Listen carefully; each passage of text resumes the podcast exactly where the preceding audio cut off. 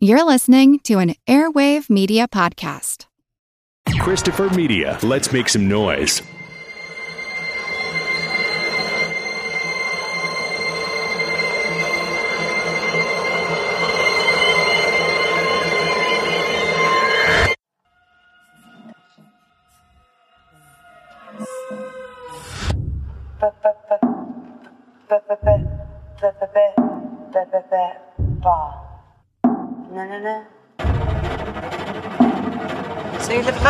Alone? Yes, Think I'm pretty? I know gorgeous.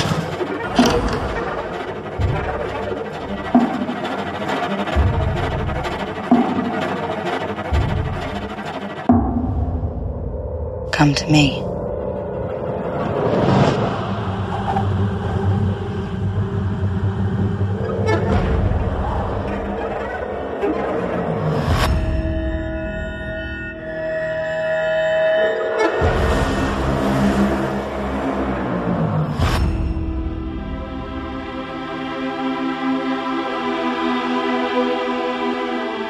The last time you touched someone?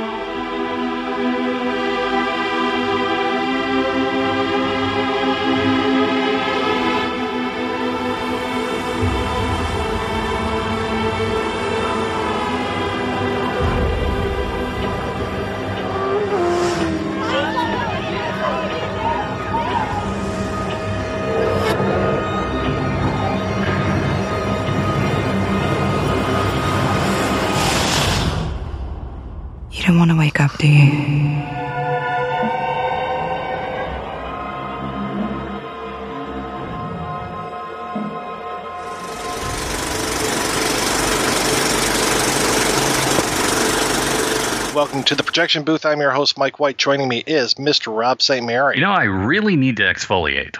also with us this week is half of the Faculty of Horror podcast, Miss Alexandra West. Hey, thank you so much for having me. I'm just a little disappointed you guys didn't want to come to my white van to record this, but it's great to do it like this. This week we're looking at Under the Skin, the 2013 film from director Jonathan Glazer, based loosely, very loosely, on the book by Michael Faber. The film stars Scarlett Johansson as a woman who seduces men before leading them into an amorphous black goo. And, uh, well, I really can't say more than that. We are going to be getting into spoiler territory galore on this one, so if you haven't seen Under the Skin, go ahead, turn us off, go watch the movie, come on back, and hopefully we can help you understand it and have a nice discussion. So, Alexandra, when did you first see Under the Skin and what did you think? I got a chance to see it uh, here in Toronto, where I live, and it got a small theatrical release. So I went to check it out with a friend of mine, and uh, we both heard quite a bit about it because one of the great things about living in Toronto is that we have uh, the Toronto International Film Festival, or TIFF, where Under the Skin had screened, you know, several months before. So a bunch of my friends had seen it and were really, really excited about it, and they couldn't tell me whether they loved it or it was good or bad. They just like really wanted me to see it. So I sat down with my friend, and she's also a big cinephile, and we just watched it. And we walked out of there, and we didn't have a word to say to each other. And if you know you're like me, which I'm sure a lot of your listeners are, you know, you watch several movies a week, and I can jot down an opinion, which I do about almost any movie I watch. But this one really caught me off guard in ways I couldn't even imagine, and it stayed with me for a really long time. And it's something I kind of keep encouraging people to go see because I'm really hungry for people to talk to about it. So it's uh, great to finally get to do it on this medium. I had not seen it. Uh, I remember when it came out and I wanted to see it. And then it was on Netflix and then it disappeared on me. So uh, I didn't get a chance to see it. But I did love the theme song from this uh, film. Isn't it uh, Under the Skin? Under the Skin? Things are better down in the goo. I don't know. It's some sort of variant on that um, uh, Little Mermaid deal. No, Under the Skin. It uh, it, it was one of those that um, I, I knew it was coming out, and all I remember of the the promo materials was Scarlett Johansson in like a fur coat, and then I was like, oh, Scarlett Johansson in a fur coat. That's interesting. And actually watching the film, I think part of the reason why people walked out like you did in the end is sort of how it's plotted and, and everything like that. But I think it's also kind of throws you off because it is Scarlett Johansson in the film. It's uh, I think if it was complete unknowns like the rest of the film, I think it would be even weirder and uh, maybe a little bit more um, easy to walk away from. But the fact that they put this well-known person, this well-known actress that we have some sort of affinity with in this role, uh, sort of adds an extra level that we have to kind of grapple with. I saw this one very recently. I saw the preview for it before I saw Jodorowsky's Dune, and the preview looked fantastic, and I was very excited to see it. Uh, I ended up going to see Lucy instead. If I was going to see one Scarlett Johansson film over the summer, it would have been The Avengers. But then I went and saw Lucy as well, and she was just making scads of movies at this particular point, and I was very excited to see this one, but for some reason it just did not make it onto my plate. And it ended up being on just a ton of top 10 lists last year to the point where it's getting a little ridiculous. And when we asked Alexandra to be on the show and kind of said, okay, let's you know come up with a movie and we initially i thought that we were going to do in my skin but the definitive in my skin piece has already been written so we didn't want to go there so we went ahead and said let's do under the skin if we're going to do a skin movie let's do Under the Skin. And yeah, I have been really looking forward to this discussion ever since I saw it. I've been kind of mulling it over. Uh, you guys know me. I went a little bit crazy with this. I read the book, I read the scripts, I have been reading as many articles as I possibly can about it. And yeah, I'm curious to get your guys' take. But we do have a special treat this week. Rather than us just kind of describing it in our own words, I thought that we could use the help of a website called Horribly Hooched, which seems to be about drinking and watching movies. I thought it was about making out with uh, Hooch from Turner and Hooch, but uh, I must have the wrong site. And you are on fire tonight with these jokes. I can't help it. I'm. this I'm, is amazing. I'm just the Prince of Darkness this evening, so uh, get ready. Yeah, let's go ahead and dive into Horribly Hooched and the write up for that. Starts off continuing with our Women in Horror Month. It is time to turn to the lithesome Scarlett Johansson, who has shown us that she can be a woman who can kick ass in movies, films like Iron Man 2, The Avengers, The Avengers 2, Captain America 2, and Lucy. She is one of those actresses who has grown up in the movies, and we have watched her turn from a hot box, big titted seductress, much like our fathers did with Elizabeth Taylor. But to our chagrin, though, many of her roles over the years were sexy bitches. She has been stingy with sharing her charms with us. And I guess charms is her nudity. Even in Don Jon, where everyone got naked and sex was the through line, she kept most of her clothes on. So that's the kind of review this is going to be. Let's just set it up right here. So, so this is the feminist film theory website. Is that what you're saying? I believe that Laura Mulvey wrote this piece. Right. I was going to say. Yeah, I uh, read this piece when uh, Mike initially sent me some of the readings, and I kind of went, okay, well, I should definitely pick this out since it's highlighted so thoroughly in his notes. And I read that opening paragraph, and it's like my stomach just dropped. It was every fear I had about someone watching this movie, coming to this movie, and misinterpreting it just based on Scarlett Johansson's body. It's kind of like Showgirls in that it's a film with a lot of sex in it, but it's not very sexy. So to read that, it was very, it's very much at odds with my perception of the film. And mine as well. I found this to be just so horrible that I just kind of wanted to highlight this and use this as kind of our sounding board with which we can kind of uh, launch into our own discussions. But this thing is just, it is such a yeah, I'm there at this movie to see boobs. Basically, is what it felt like, and uh, it just gets worse as it goes on from here. There are plenty of Fred Olen Ray and Jim Wynorski films that you can watch. Okay, Eh, why why do you want to bring that kind of uh, level? Nothing against our good friends over at uh, BB and BC, but I mean, come on. I mean, why do you want to bring that kind of level to this film? I mean, it's pretty evident from the opening that this is not a standard film. And to me, it's it's like I, I, don't know. I had this feeling when I was watching this thing that this movie could have been made sometime in the '60s. Really, the the only thing that makes it modern are the haircuts and some of the effects. But you could pretty much make the whole film. You could have made the whole film 40 years ago as some sort of experimental feature, and I think it would have been as valid then as it is now. Yeah, I kind of got a little bit of the British kitchen sink kind of stuff from this. Um, lower budget, but high concept kind of idea. And I really like the way that there's not a lot of dialogue in this film. And the dialogue that is there, thank God for subtitles because there's a lot of really thick Scottish accents in here, which kind of makes sense because the first film that I ever saw by the director Jonathan Glazer was Sexy Beast, in which Ben Kingsley has this tremendous accent that he's working through in this film. And had it not been for subtitles, I never would have made my way through that because I'm okay. You you guys know that I watch Monty Python and you know the young ones with the best of them. I try to keep up on the vernacular. I try to understand how our, our friends across the pond speak and everything.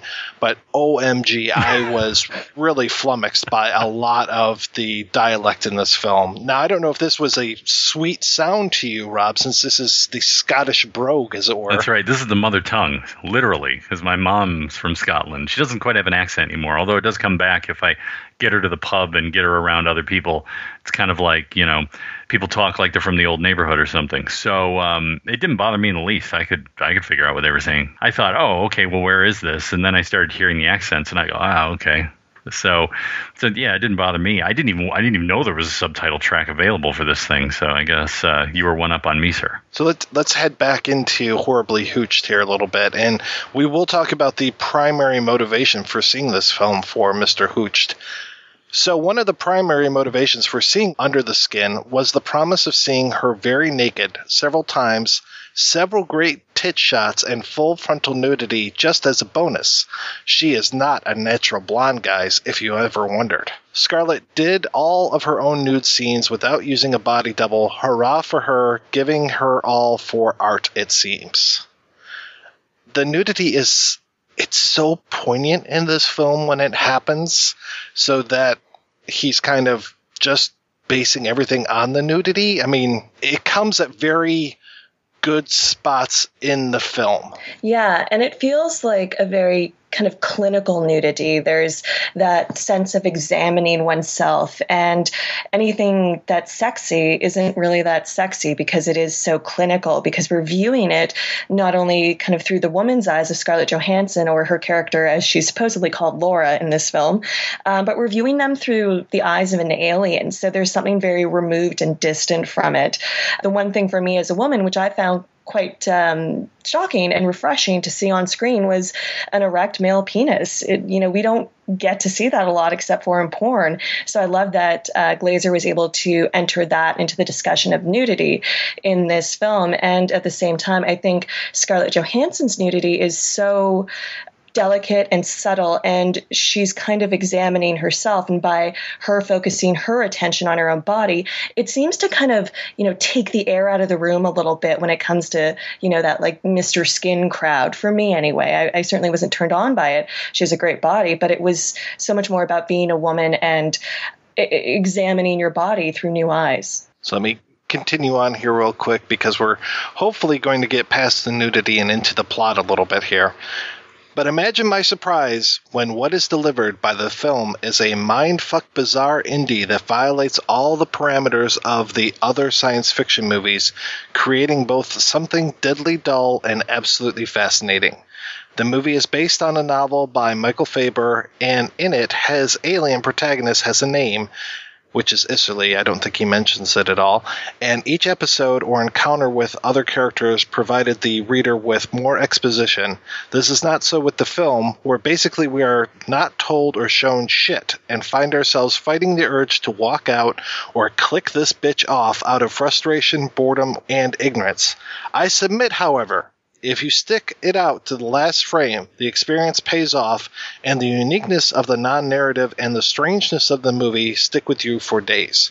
Which I think we can all agree on that this movie definitely sticks with you well past the initial viewing. The film was directed by Jonathan Glazer, who started out directing TV commercials and music videos. The film took over 10 years to get filmed, and we'll talk a lot more about that after the, the jump here because he mentions novelist Alexander Stewart wrote the first three drafts of the screenplay. Glazer wrote some of the finished script, co writing it with Walter Campbell, a pal of his from the TV commercial days.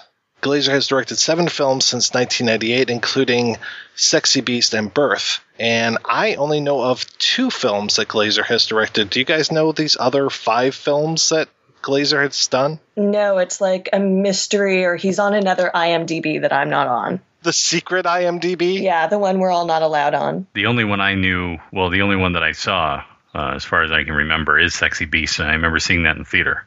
Which is very surprising because your boy Jean Claude Carrière co wrote the script for Birth. Thought you'd be all over that one. Jean Claude Carrière has written about 250,000 different scripts, so it's it's hard to keep up on all the stuff.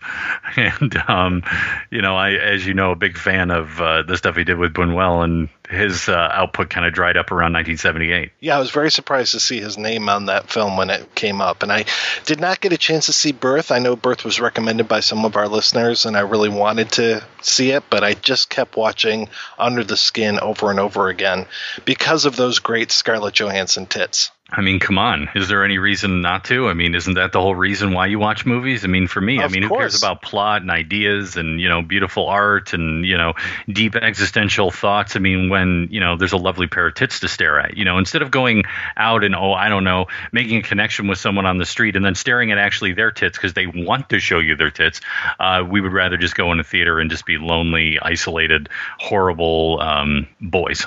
Theater, I'd much rather do this at home where I can close the blinds and just masturbate all night long. Oh well, you know that's true. I, I I'm getting confused with who we used to call the raincoat crowd when I used to work at a theater. Anyway, Continuing back to Horribly Hooched. The musical score was done by Mica Levi, who is a professional musician and composer. This was her only score for a feature film. I should probably add, so far, I believe that she will probably get some work after this because the score is tremendous. She has a band called The Shapes, who are famous for using household items in their songs like vacuum cleaners, deck of cards, blenders, and mixers with thumping on plastic bowls. The cinematography was done by Daniel Landin, who has lensed 25 films since 1993. Now, I'm not sure if that's true or not, or if this is kind of that same weird IMDb that this guy's looking at.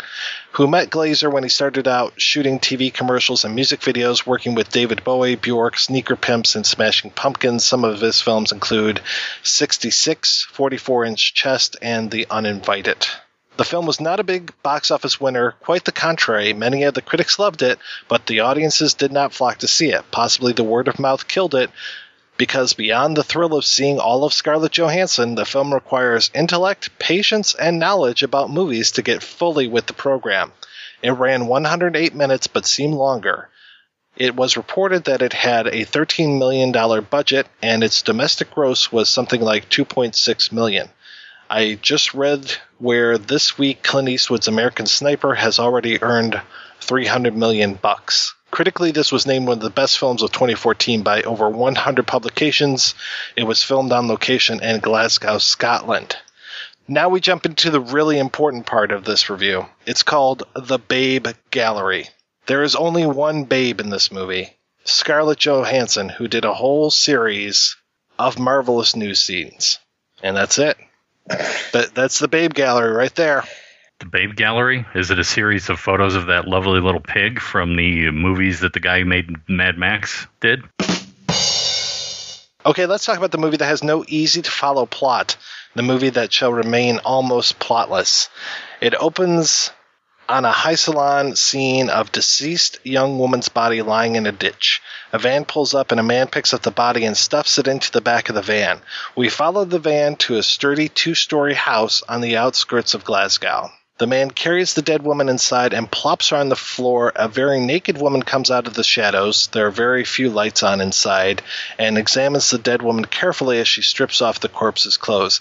Now, that is not how I necessarily remember this. I remember this being a completely lit area. This is the very opposite of the black room that we'll see later on in the film. This for me was completely devoid of shadows. It was just almost 100% light. Right. So this poor girl's body laying there and Scarlett Johansson coming out, they were almost silhouettes in the way that they were shot. Yeah, and uh, also he misses the entire opening and I guess you could say credit sequence, which is only basically two title cards. That is this um, series of circles, and we get you know random sounds or something. It's kind of hard to figure out exactly what that is, but then it becomes sort of more apparent as the film goes on. And I sort of saw that as some sort of equivalent between looking at video of uh, eclipses and eyeballs and maybe birth canal or something like that, like this idea of, of things in space and sort of all of these circle equivalents that we get. It's not really spelled out in that way. And then we get to the scene of the guy picking up the woman on the side of the road. And I think that you have to kind of talk about that opening to a certain extent. I mean, it's it's not really explained what that opening is, but it can kind of be I guess partly figured out by later in the film. Because it starts with almost like a complete black field and then this little pinprick of light that then kind of starts to change into these different shapes and everything, and then we kind of move into just an eye, and the eye looks so strange to me. It doesn't look like it's a real eye just because of the way that the white is kind of creeping up on the um, I don't know would that be the cornea I guess? The the colored part of the eye. It's been a long time since I've taken biology but looking is going to be so important in this movie and you guys know how i just like get off on voyeurism in films and everything and just how the viewer becomes a voyeur and we have scarlett johansson just looking looking looking in this film and then obviously she is very much the center of the male gaze when it comes to this film as well as as our friend at horribly hooched has uh, really shown to us how much she is the uh, object of this gaze.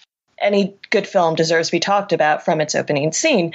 But what I find so interesting about Under the Skin is, you know, we can read so many articles analyzing and deconstructing this film, and they all begin to separate the second this opening scene is discussed. Some people incorrectly identify the young woman who the biker puts in the back of his van as Scarlett Johansson, which she looks very, very similar to her, but it's not her.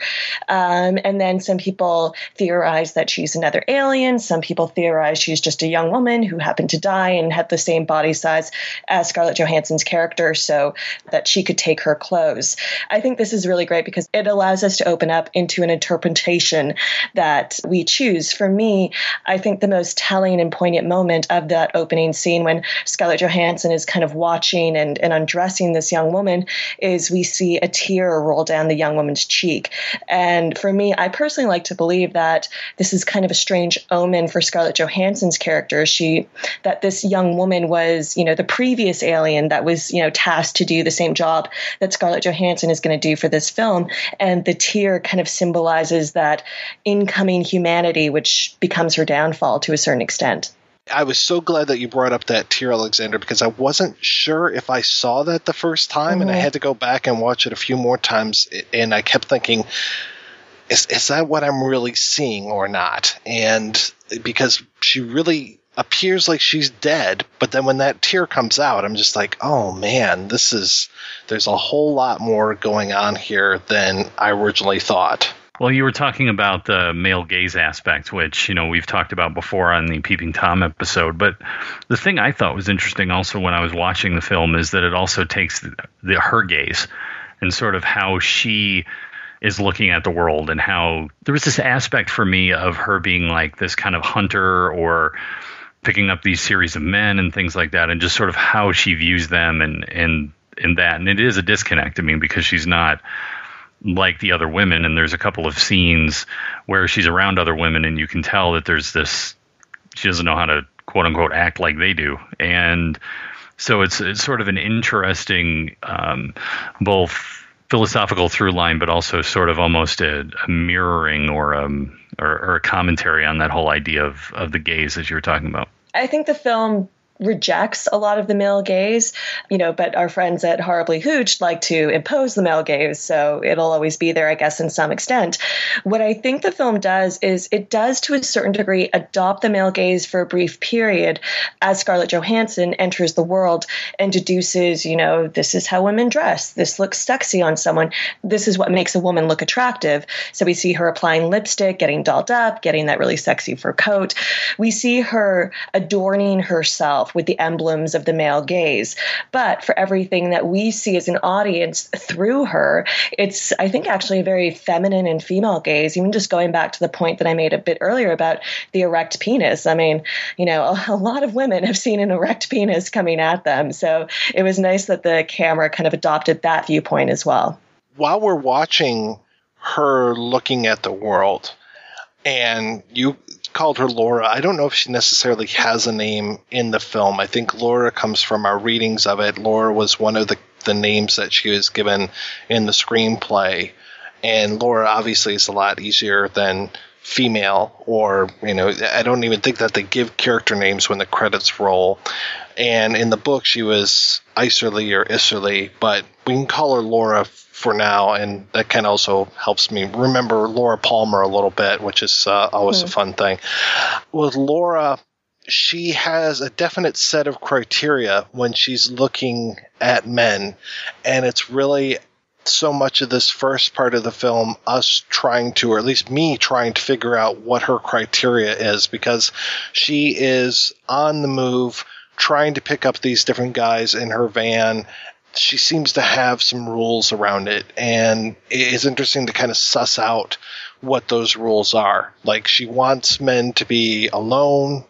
She would prefer them to be without a girlfriend or family, maybe even without a job and just you know trying to find these guys, people that aren't there with their friends, easy pickings for her to take these guys off of the streets of Glasgow, off the side of the A9, this kind of stuff, and not have them missed, which to me completely flips that whole thing that we usually have when it comes to men hunting women. We have seen, all three of us have seen so many films about men hunting women, and this time we finally get to see a woman hunting a man, and we don't get, just like, you know, in like a Henry Portrait of a Serial Killer, we don't get an internal monologue. We don't get anybody that she's bouncing stuff off of. She barely speaks to anybody other than her potential victims. So we don't necessarily get her point of view as far as this is what I'm looking for. So we have to live along with her. We have to live vicariously, which kind of puts us in that same seat as far as we are on the hunt with her. The first time I saw it in theaters, both me and my friend, who's also a woman, picked up very immediately on the fact that she was deducing if anyone would miss these guys. And if a flag went up that someone would miss them, she moved directly on. And, you know, for me as a woman, um, you know, out and about in the world, it's, you know, whenever I go on a date, whenever, um, you know, I meet someone at a bar, I almost always kind of reference, I have a friend, or I have to go home to my roommates, or I pretend that my parents are calling me. You know, we try to kind of construct this world so that uh, there's a series of securities in place for us so that someone will miss us if we're gone. We're not worth you know taking or messing with but it's interesting to see the flip of that the gender reversal where these men you know if if they meet her criteria they are so happy to go bounding into this dark creepy house with her yeah, that's one of her biggest advantages is that men generally think with their penises, as our friends at Horribly Hooched have proven. And they are just the rare person who hesitates to go along with this woman. Well, there was, I remember I got interested in trying to find her writings and then reading her writings after I saw um, I Shot Andy Warhol, and it was the Valerie Solanas Scum Manifesto. And I remember there was a line in there that said that a man will wade through a river of snot and shit to get to the other side if there's a woman, you know, a, a friendly woman who's, you know, waiting for them sexually. And I think a lot of these guys sort of fit that bill. And, you know, the whole thing with them going into the liquid, I actually thought maybe that was some sort of form of alien sex or something. I was trying to figure out exactly what was going on with that. I was like, okay, that's how aliens do it, I guess. I know it might sound weird. No, if you want to see that, you have to watch Cocoon. That's how aliens have sex. So, yeah, which brings us to the next part of our horribly hooched review here that says Cut to the female wearing the dead woman's clothes, driving the van around the seedier neighborhoods of Glasgow, Scotland. She flirts with and picks up a young man, drives him back to her house. As soon as they get to the house, the female begins stripping down to her black bra and panties, walking into a large, dark room. Just out of reach of the randy young man, who also begins to strip off his clothes, several of the male victims become totally nude, and we get way too many full cock frontal nudity shots, testicle shots, and bunghole angles. So sorry, not a big fan of the testicle and bunghole and cock shots. Though, as you said, Alexandra, that was refreshing to see full frontal male nudity as well as female nudity we simply don't get to see it a lot. So, you know, it's a little, a little something for the girls. Now we know it's up there in Glasgow. Look, I don't want to see naked guys in a movie. If I want to see a naked guy, I'll just get naked. If I want to see a naked guy, I'll watch Wild Things so I can see Kevin Bacon's huge piece of bacon going on there. There's a big problem in Hollywood today. In so many films and TV shows, we see gratuitous female nudity. And that's not okay. Well, it's okay, but it's not fair to actresses and it's not fair to actors because we want to be naked too. It's time to free the bacon. And by bacon, of course, I mean your wiener, your balls, and your butt. I actually have a nude scene in every film I'm in. I put it in my contract, full frontal, and they take them out.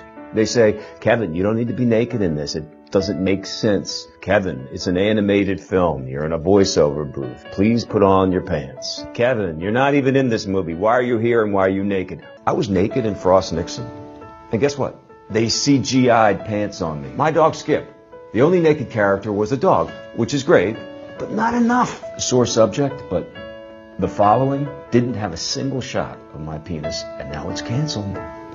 Surprise, surprise. So what can you do to help? Use the hashtag FreeTheBacon and tweet out a picture of your genitals immediately. No. The young man cannot catch up with the female, and soon he seems euphoric, seemingly unaware that he is beginning to sink into a gelatinous black liquid. The female stands in her underwear, emotionless, watching the man sink silently into the tar black floor, going down fast like alien quicksand. After the man sinks completely below the floor and into the black jello body, he is still conscious and does not seem to drown. After a moment, she tires of watching and gets dressed to go out and repeat her seductive entrapment.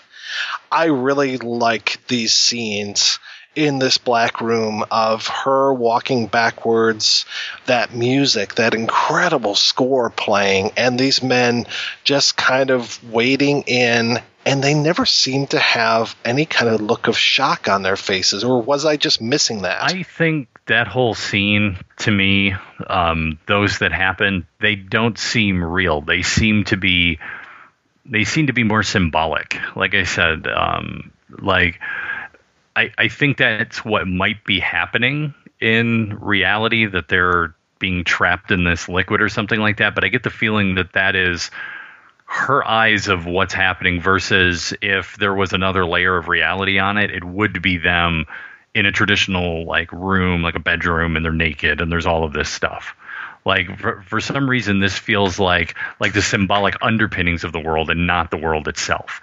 Um, all of those scenes seem really not playing in in the larger reality because those guys don't react in the way people would react. Like I think that if I was in a room like that, I'd be like, "Whoa!" And then I would be freaking out if I started to sink into this ooze.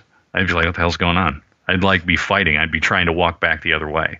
It's just it, it it's staged really well. It's very artfully done. But like I said, I don't I don't see that as as a realistic interpretation of the reality. Well, the only man who does kind of figure out that something's going on or something's not right is the young man with the facial disfigurement. He seems to be unsure and uh, worried and concerned about what's going on. And, you know, that's the one that Laura, in this case, really has to work to get him to kind of submerge fully. But I really like those scenes very much because it plays into several of my other favorite moments in the film, which I think really showcase Scarlett Johansson's star quality, if you will, when, you know, she's talking to a young man on the street or she's walking backwards. She's giving them that come hither look and stripping. And, you know, then they either get in a cab or they leave or, you know, they submerge into the black liquid. And within a second, her face drops, goes to blank, and she just walks back over and picking up her clothes, like, on to the next. It's another day at the office. It's, I, I like that kind of banality of it. I should probably not say it this way. I want to say it's such a simple effect, but it's so effective. Mhm. It probably wasn't a simple effect as far as like, you know, the guys who actually were there with the computers and doing all this malarkey and all this kind of, you know, hoodoo voodoo with special effects. But from a viewpoint of a viewer, it's a simple thing watching these guys sink into this blackness and then watching her walk right across it. It's completely solid for her. And yeah, to your point, just completely banal on to the next thing. But just that, that her walking back over the, the black floor and being in this completely black space. I mean, it is just such an effective look. So we go back to Mr. Horribly Hooched. We are the reluctant ride along as the female picks up several more young men and feeds them to the fucking insatiable floor. Can we talk about the van real quick? The van is very clinical. It's this white van and it's sort of cutting through these dark streets and everything. And I saw the van as sort of a stand in for the traditional idea of the spaceship in a sci fi film, sort of how it's used in that manner. I can totally see that, especially when we see her without that van later on. She's very much like a turtle outside of her shell. She is completely vulnerable when she's not inside of that van. And really, we should talk about the van as far as the way that this movie was shot using surreptitious cameras that are capturing the actress Scarlett Johansson acting as Laura, picking up these men, and everything being caught on camera from these different angles so they can be cut together and shown to us later on.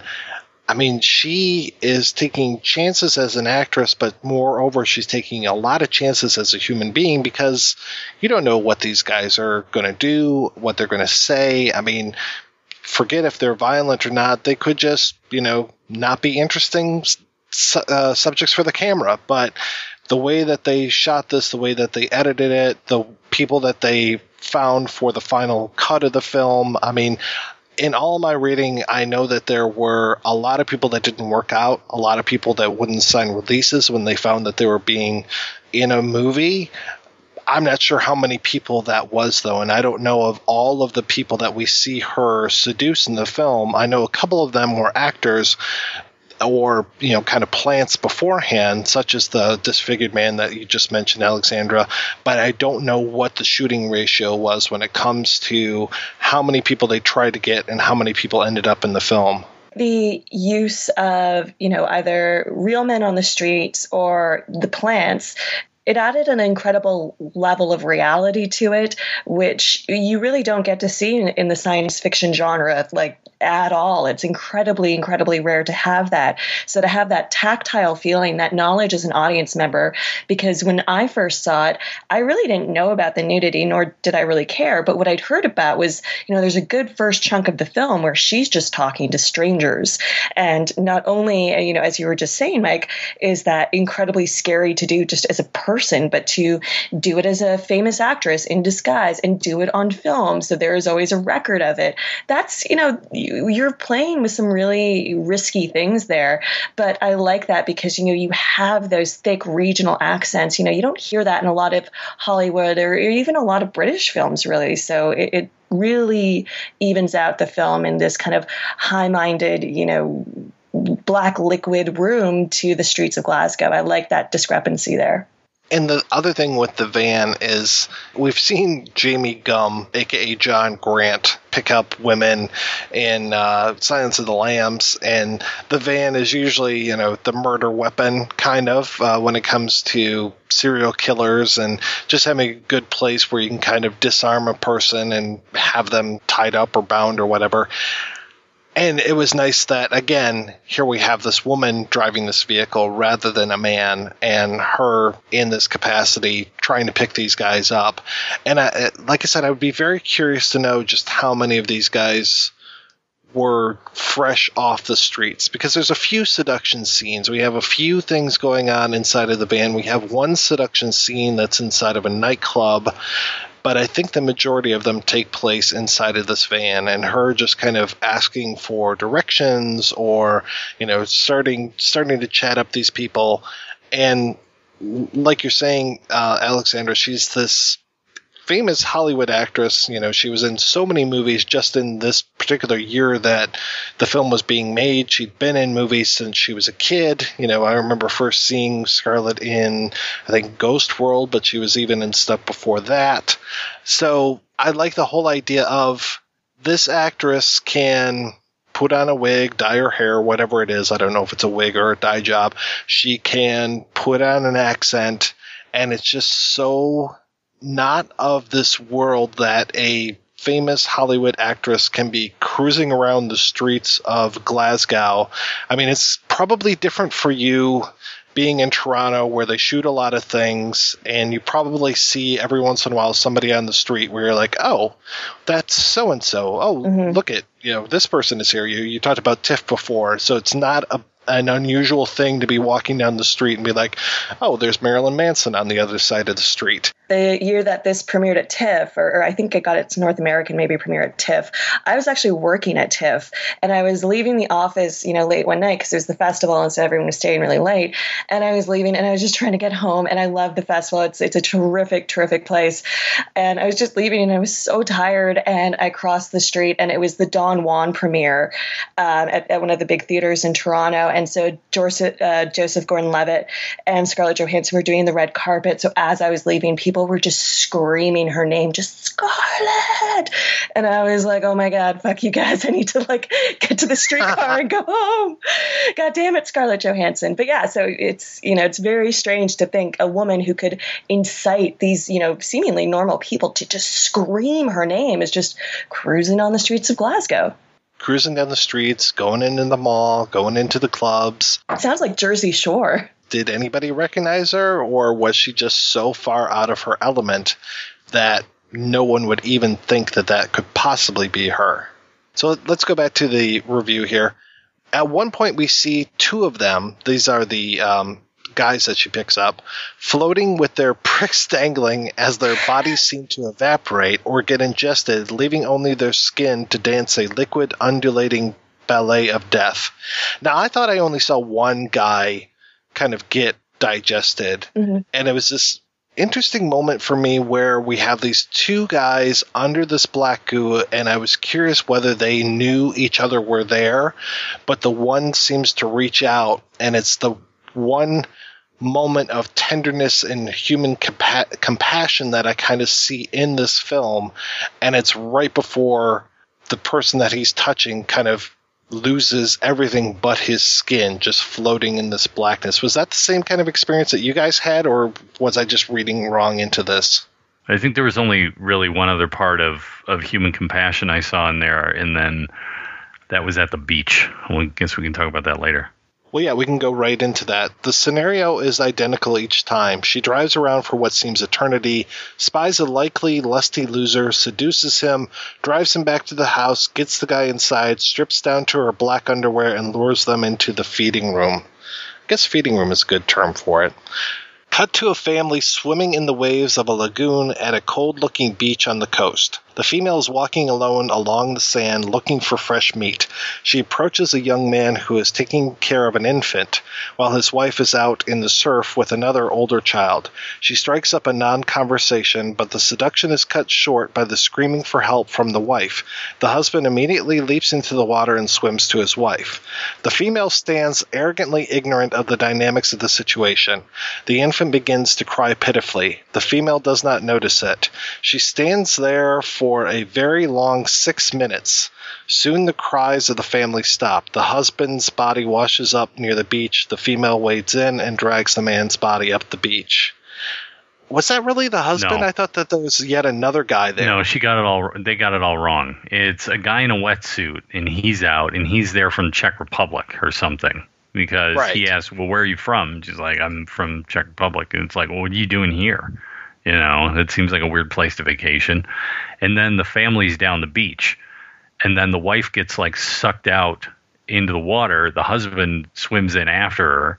The guy in the wetsuit goes in after him, pulls him out, and then he goes back in to get his wife. And then the the guy in the wetsuit ends up like washing up on the shore. He's all like um, like worn out. He's still alive though. He's like all worn out though. And then she picks up a rock and bashes him in the head while the kid's screaming. So it's he he totally misses that there's there's actually a single guy and then there's a family. There's two different things going on on that beach. Yeah, and for that single guy, there's like he's like half interested in Scarlett Johansson. He's the one that kind of seems the most standoffish with her. Um, you know, why do you want to know? What do you care? That kind of attitude. And the second he hears screaming, he goes running. Like that guy, you know, tears into save that family, which he almost does. But, you know, the compassion that we feel within humanity, and I'm sure if we had any loved ones ourselves in, you know, terrible, perilous situation, we'd run without thinking. And I think that's what we see in this scene, you know. So even though the man gets dragged back, he can't leave his wife. And I think even their dog is out there. You know, you can't, yeah. can't let that dog die, you know. They, so, so he runs back in, and, you know, unfortunately later we learn he drowns. And that shot of the infant there screaming, and the woman, Laura, just has no compassion whatsoever. Just, you know, you hear an infant crying, the first thing you want to do is comfort. And she has none of that. But I think this might be the moment where her facade starts to crack a little bit. This might be that introduction of humanity into this alien character. So I definitely see a lot of stuff happening with this scene. And this scene, to me, is very interesting because we'll talk about later on the evolution of the script and the story. And this scene seems to be kind of universal amongst all of these. It's not necessarily um, in the book, but it's definitely in the screenplays. And this is the moment where we can see Laura start to change a little bit. Even though she does you know, dispatch this guy, this Czech guy, pretty quickly. And apparently, the floor is okay ingesting somebody who's either unconscious or what was kind of missing from this was him waking up and her, you know, explaining what had happened or lying about it and then taking him back to the killing floor it's an interesting moment because what, then we do get an echo of that child screaming. Shortly thereafter, there's another kid in a car that we hear screaming and kind of brings her back to that moment. But we even see the baby again. You know, like time has passed, and the uh, the motorcycle man comes back to the beach to you know collect some of Laura's belongings, which she's left behind to kind of clean up the scene a bit. And we see that the baby is still screaming and crying on the beach, and the tide seems to be like coming closer and closer to the baby. And uh, and then he just walks away, same as Laura. It's strange to say that this scene made me kind of fall in love with the movie because I love when films elicit a reaction in me that I didn't even know I had. Like the second the motorcycle man walked away from the baby and it's still screaming and crying, I remember thinking to myself, well, pff, least he could have done was kill that baby. And then I was like, oh my God. my read on it when I first looked at it, and then I looked at the scene again, sort of through another pair of eyes after I watched it, was the first view to me was she's been picking up all these single guys. So I was looking at it as okay, I, I don't quite know at this point what the whole premise is to this point because this is early in. This is like what 20, 30 minutes in. So we're still trying to kind of make sense of who this person is and what what they're on about. Like originally I was watching it through the eyes of plot and then I realized it's not really plot in that way.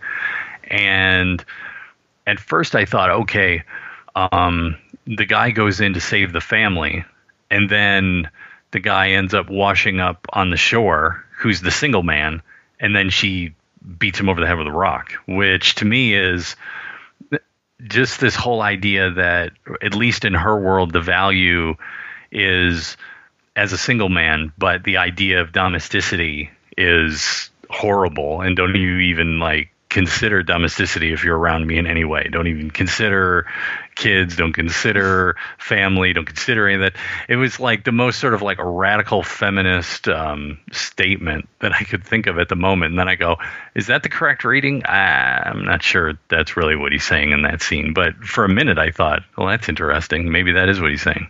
I'm actually I'm not sure. I like I think that's a very interesting reading, but um, I think more so it's that domesticity in a family serves no value to her. I mean, seemingly she just needs to harvest man meat, and so the idea of a man with attachments and you know a baby and a wife or you know and a dog, it, it plays no role in her world. So it's almost like um, you know in the, in the Terminator when he's sussing out a room and he's like no threat, no threat, no threat, uh, actual threat or this person is something I need. I kind of feel like she almost has that vision where, you know, she's, you know, single guy, that's a guy I need, that's a guy I need. And then when she sees a group, it's like, oh, I don't need them. The motorcycle man, you mentioned him. We mentioned him at the very beginning of the conversation as the guy who brings out the possible former um, Scarlett Johansson type character, the former Laura. He just kind of hangs around the edges most of the time, but he has such a great threat to him because we don't necessarily get any kind of interactions with him. He, I guess he could be. I don't know. He's not necessarily the villain of the piece, but he definitely carries a lot of menace to him. And we see him just kind of tearing ass around these roads in Scotland, these really kind of treacherous roads sometimes. And yeah, he's there for her, but we don't necessarily ever get the relationship between what they do together. But he seems to be kind of her cleanup man. It's only kind of at the end that I get the feeling that he was some sort of partner, maybe, of hers. And because there's that shot at the end where he's kind of waiting and I I got the feeling that he was waiting for her to show up. They were supposed to meet at some place, and maybe they were supposed to leave when all the events of the end happen. See, I think he was just sent to monitor her because the only interaction they really have is how I see it is him looking at her, him observing her, making sure, you know, she looks attractive or looks like a woman. And I, think, you know, that scene that you were just talking about at the end there, Rob, is, you know, that's the only time, or that's one of the few times we see him off his motorbike, and it's like he stopped because he knows that she's no longer with us, and he just has to turn back or grab her body and go wait for the new one to show up. Let's continue on with Horribly Hooch. This might be the most painful, other than that opening paragraph, this might be the most painful thing for me to read in here. Cut to her picking up what looks like a circus freak a young man with elephant man facial deformities, neurofibromatosis. Now, this is different. We say to ourselves, what kind of kinky shit will this alien bitch get into now? She, of course, can barely discriminate the difference in each young man, and does not seem to be able to tell that this guy is fucking way different than the others. This time she gets completely naked, and so does he, but this time she does not let the young man completely sink into the tar alien goo. She seems to rescue him and sends him out of the, the house naked. This person was not a pickup. Like this was not a happenstance. This was somebody that was set up, and he actually kind of contributed to the scene as far as what should Scarlett Johansson say in this instance? What should Laura say in order to kind of seduce his character? And this, for me, is one of the more touching moments of the film. And this really kind of hits to that whole idea of the title. You know, we, we can interpret the title of Under the Skin quite a few ways, but for me, this really kind of speaks to the whole idea of under the skin, we're all the same. So it doesn't necessarily matter what's going on on the surface. And him talking about how he only goes out to shop at night because people will try to wind him up. I just this scene really did it for me. Well, I saw him as alien as she is alien. She recognized that he has the same problems that she has underneath in terms of inability to connect in a way.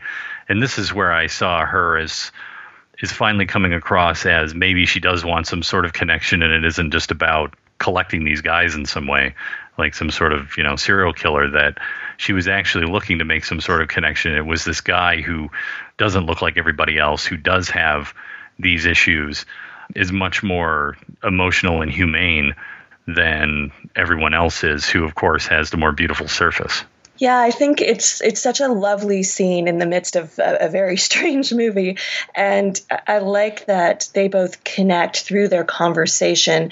And you know, Glazer obviously knows uh, to tell us that this is a very important scene, and he's probably the most important man really in the film, in my opinion. And he, you know, Glazer gives him all these little touches, like uh, you know, the the camera cuts and, and we see him kind of pinching his hand, like pinching himself to make sure this isn't a dream uh, after she propositions him. There's a real kind of naivete, but uh, it's not, but there's, you know, a lot of hurt and resentment behind that as well that he's hiding behind. And it's it's a very humanistic scene. And it's lovely that you know a man who felt who felt rejected by society and a woman who is not of this society could connect at least seemingly on a surface level. And he's the guy who seems to be the most resistant to her I don't know, for lack of a better term, charms. Just him when she drives him along a little bit and he just says, this isn't the Tesco. you haven't driven me to where I asked you to drive me. And he sounds a little bit annoyed. I appreciate that because he probably gets people fucking with him all the time because obviously he shops at night because people are going to wind him up and he doesn't need this kind of shit. So I really appreciate that he he comes across definitely as the most human of all of her victims. Yeah, and it's it's such a oh fuck, it's such a gut punch when um you know he he makes it through the field. He's like this kind of lost babe and he's making his way to his little like cul-de-sac home. And the second he like crosses into his own backyard, boom, the motorcycle man shows up. It was, you know, it, it was a really heartbreaking moment to watch, I remember. It was it was really hard back to our, our friend Mr. Hooched. The female is somehow confused, out of sorts. It is if being around humans, pretending to be human, has fucked with her alien mind. She walks out of the house coatless, heading a different direction from the stumbling, wandering, naked freak, and about that time the companion alien pulls up in a car, stuffs the nude freak into it, and drives off searching for the female. So that's kind of the scene that you just talked about, but definitely with a lot more emotion and gravitas than we're getting from Mr. Hooched over here. So yeah, this seems to be the breaking point for her as far as you know we've had the baby crying we had the other baby crying in the car we have picking up this guy and this is the guy that she lets go. This is the moment where she is breaking protocol and now she's kind of moving out on her own. Robbie mentioned the van she's out of the van now she is just going and she's trying her best to be human. And the next scene for me is really important too cut to the female sitting in a diner with a piece of cake in front of her. I love this guy. This this this, this review is amazing. How the fuck she paid for the pastry was not addressed.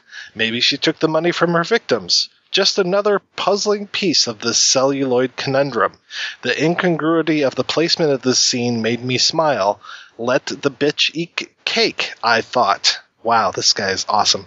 She observes humans eating their food, so she attempts to eat the cake, but chokes, but it chokes her. So she spits it out. No one notices. Really? Like, so this guy, like, if a movie takes place over, I don't know, like several days, like, he's upset that people don't go, excuse me, I have to go to the bathroom at some point? like, really? Like, come on. You know, this isn't verite cinema. Right. We don't see her open a wallet. We don't see her get a paycheck. That's it. I'm totally checked out. I'm totally checked out now. And she didn't pay for that cake. Yeah. Don't see her waiting in line yeah. at the bank, yeah, queuing exactly. up and yeah. trying to get her. Yeah. We don't know that she's on the dole. She's got a British accent, so she could be on the dole. I don't know. And also, one of the other patrons totally sees her cough out the piece of cake. That's what I thought too. Yes. Oh man, yeah, this is very spotty when it comes to accuracy. but this is the moment for me. This is when she is trying her best to be human and it just doesn't work. She knows that people eat and she cannot eat. Kind of going back to the idea of the Elephant Man, and I'm not calling the character the Elephant Man, I'm talking about the actual movie, The Elephant Man by David Lynch. There's that whole thing in there where uh, John is trying to sleep like a regular person, and that's ultimately what is his undoing. That's what kills him. And for me, this is kind of similar as far as she knows what people do, and she's trying her best to become a person at this point unable to do it. She can't eat like a person. And there's so much of this movie that we're not seeing, which is all about food. So we'll talk about that more later on. But for this, we don't necessarily need that. We just need this as her attempt to be human and to be like us and to eat this piece of delicious cake. Let the bitch eat cake, he thought. Really? That's what you thought? My God. Cut to the female wandering down a rural lane, stopping at a crossroads where there is another store and a bus stop. A middle aged man watches her. She shivers. He watches for about 12 minutes. I don't know if it's 12 minutes or not. I didn't time the scene. He watches her for about 12 hours. But if Horribly Hooch says it was 12 minutes, then it has to be 12 minutes. Then he goes over, introduces himself, asks her if she needs some help. Cut to the man taking the female home to his apartment. He cooks. And wasn't there a whole bus scene in here that I'm missing? Or is that later on? He's on the bus. There's a whole bus scene, and then they go to the store and they buy groceries, and then they go to his house and he makes dinner, and Okay. they're watching TV. And I have to admit, that TV is horrible. Like whatever show that he's watching, I'm just like I understand the plight of the alien because I'm like I wouldn't watch that either. I think it's also important to note that when they're on the bus, it's not just the man, like uh, the other man who's on the bus with her. It's also the bus driver who seems Right. genuinely concerned for her. Like, do you have a coat? Are you okay? You know, it's showing her um, that people are good and decent and care and try to connect with her. It's you know when she's not trying to put herself out there and flirt with them. It's it's quite an astonishing moment when she kind of it's you very Scarlett Johansson really does that. You know, can't not compute look very very well. And the bus driver is also telling the guy, you know, hey, why don't you leave her alone? You know, come on, you know, back up. Don't get so close. Like, you know, leave the lady alone. You know, because he's kind of looking over his shoulder at them, and he's like, I don't like the look of that guy. Yeah, again, some human compassion going on here. She maybe now that she's not in the van, she's kind of seeing what life can be like a little bit. You know, it's not all of these kind of creeps that she's picking up. You know, she saw from the last guy, they're not all creeps. And I wouldn't say necessarily that the early guys that she picked up are creeps. Maybe the guy at the dance club, he seemed a little creepish to me. Maybe that's just me.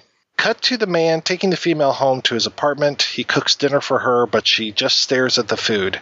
How does she get sustenance? I wondered. Maybe she goes home, pulls out a strange alien metal silver straw, and sucks up a meal from the black gelatin floor enriched from the many cocks it has dissolved. Oh. this guy is cock crazy. Out on the balcony, when Reginald kissed Diana's lips, her knees went weak. Slowly, he pulled her top down, exposing her soft, unyielding breasts. Oh, yeah, now this is getting good. Just the sight of those breasts made Reginald's penis very hard. His penis was of considerable size, and now beads of sweat ran slowly down his penis, making it glisten like a strong swimmer fresh from out of the pool. It was a fantastic penis that seemed as strong as a horse's leg, yet as delicate as a flower wrapped in silk. What a grand, grand penis. Diana's nipples. Uh, let's see. Diana's nipples. Oh, writer's block, writer's block. She hasn't really said jack shit this whole time. He probably figures she is traumatized by something, and perhaps he is correct. Later that night, she stands naked in front of a mirror and examines her alien body in the glass. This was probably Mr. Hooch's favorite part of the film because we get a lot of Scarlett Johansson being naked in front of a mirror. But to me, again, this is her coming to grips with herself. You know, this to me is one of the more poignant moments of the film. Her examining herself, seeing herself as one of these creatures that she has been kind of, you know, preying upon. Is she one of them or is she something else? And she's trying to kind of come to terms with it. At least that was my interpretation of it. The next day, he takes her to a ruined castle. They wander around. She doesn't talk. He kisses her. She allows it, and almost resonates as a lame Hallmark moment. He takes her back to the apartment. He pulls off her pants and panties, shucks his britches, and climbs aboard. Uh, Wow. This is such a wonderful scene, and this guy just boils it down to pornography. you know, Mrs. Hooch is a really lucky woman. I bet she's on Hooch if she has to deal with Mr. Hooch. If he has a Mrs. Hooch, yeah. I hope she doesn't read his website.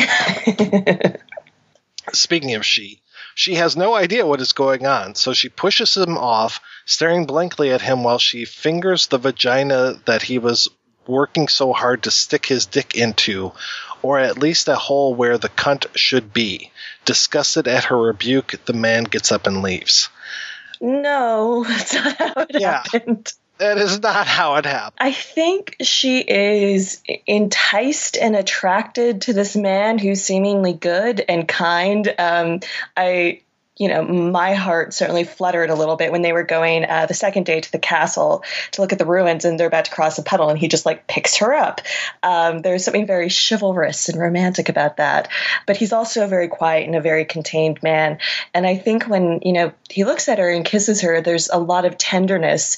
And that when they do begin to have sex, it's seemingly as far as Laura knows, it's it's consensual. She's interested. She's wants to be a part of it.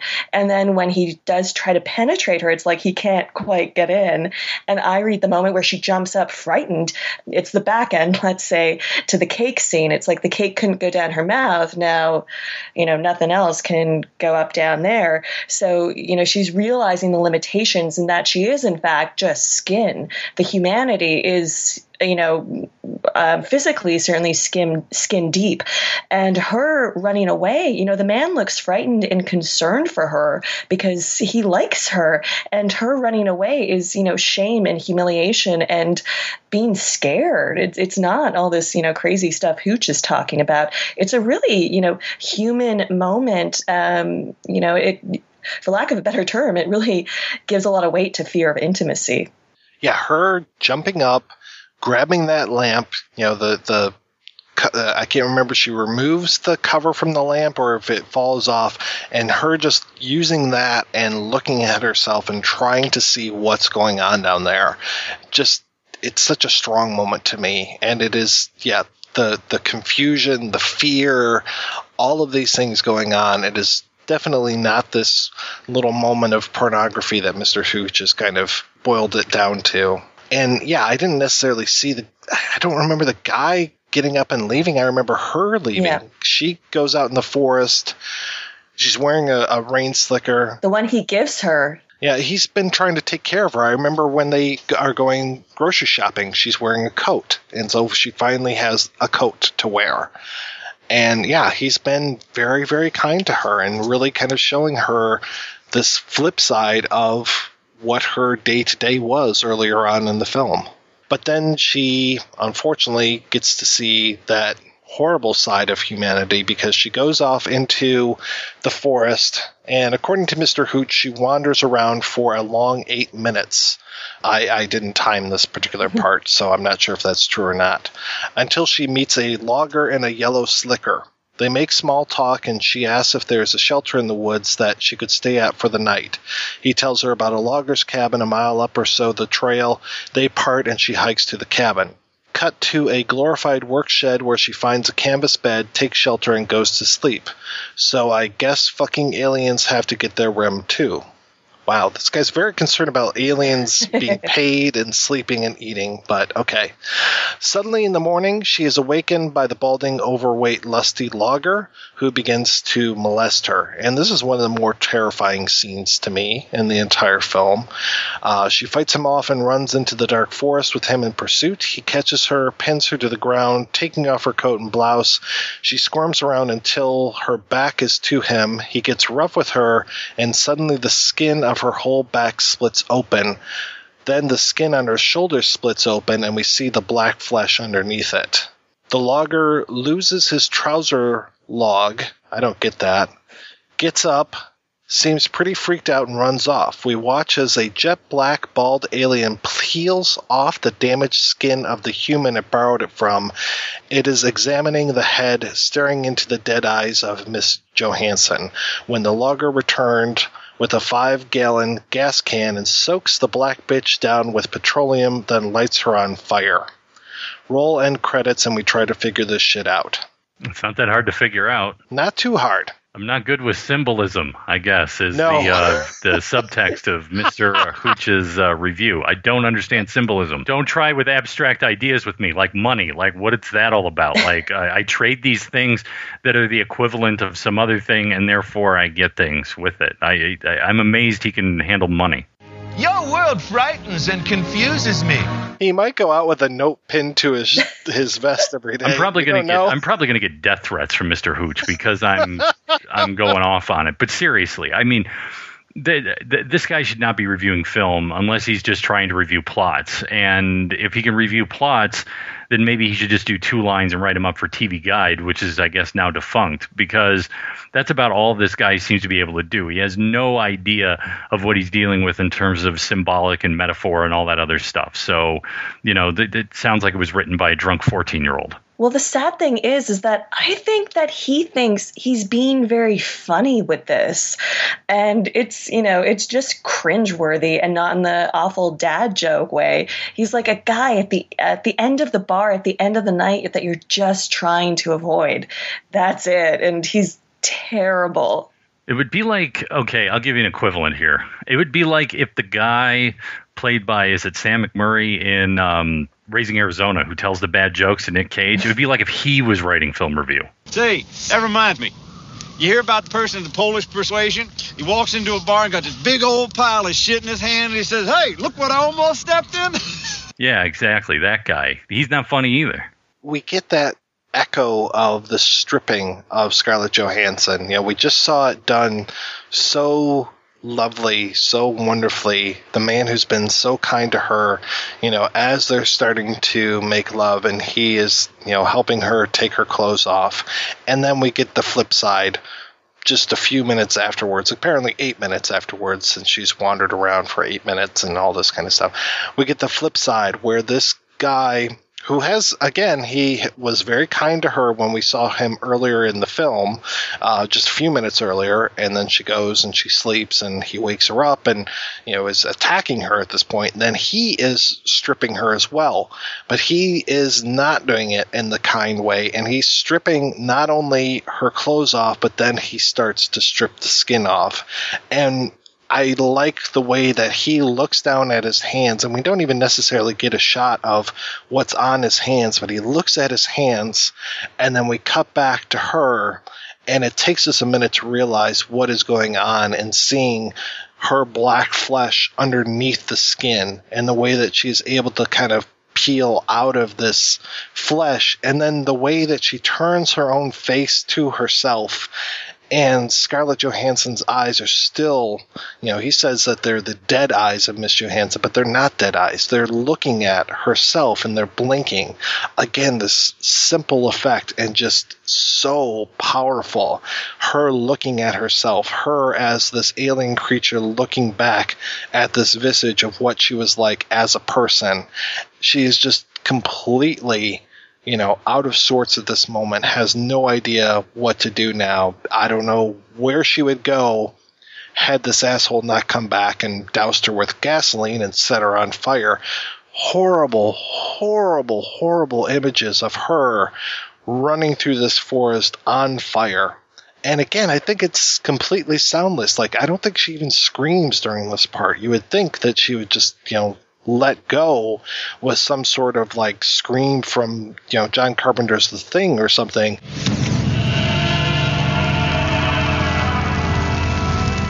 But she just goes and collapses and you know we see the smoke rising and the snow falling. And we do get that shot of the motorcycle man waiting for her. You know you talked about that before i think rob.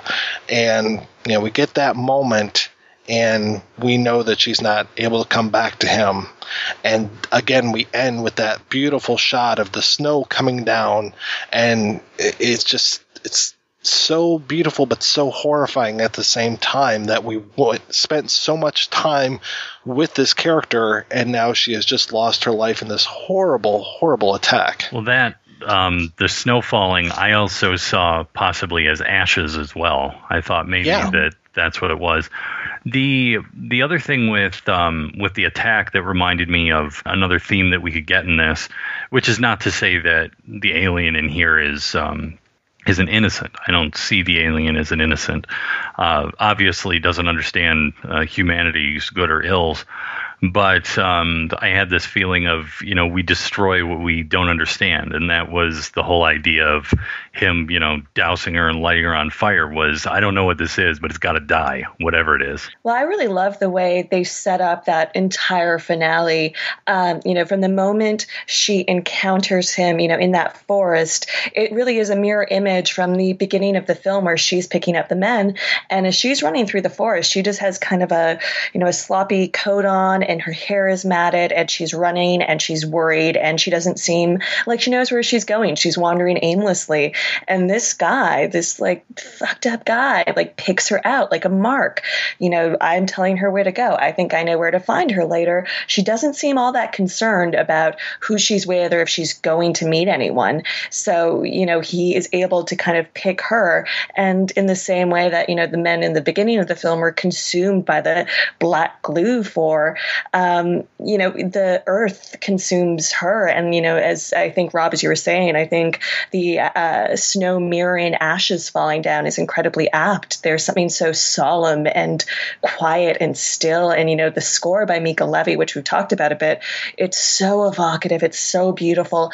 But in these moments, it's just silence. We're just kind of left with our own feelings. And it's, it's uncomfortable and horrifying just to think about. I get chills thinking about it.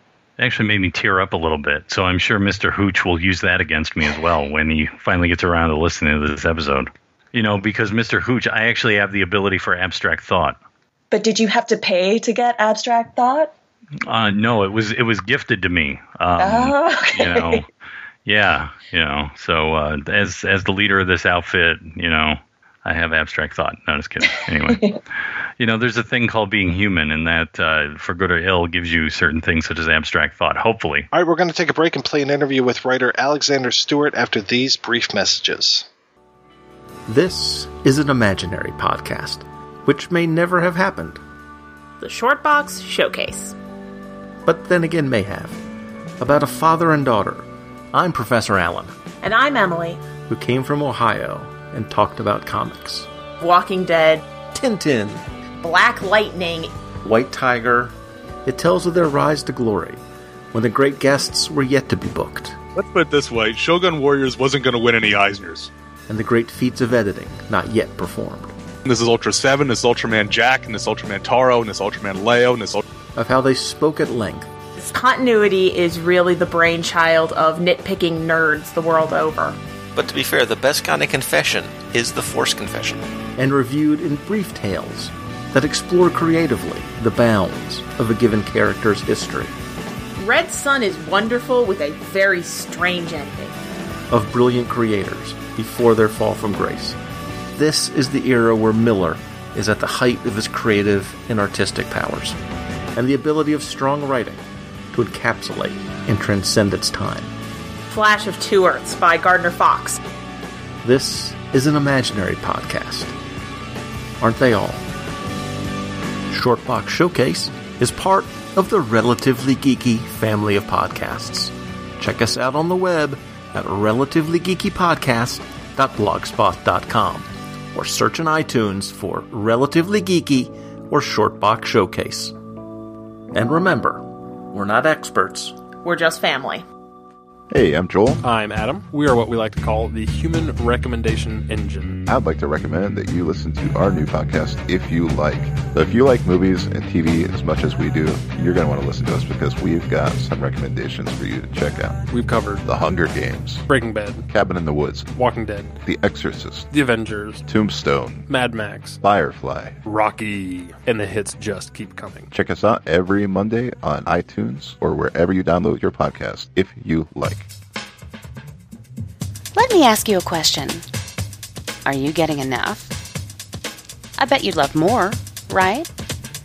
Well, adamandeve.com wants to give you more with 10 free gifts. First, you'll get a sexy surprise for her. Second, a specially selected toy for him. And third, a little something we know you'll both enjoy.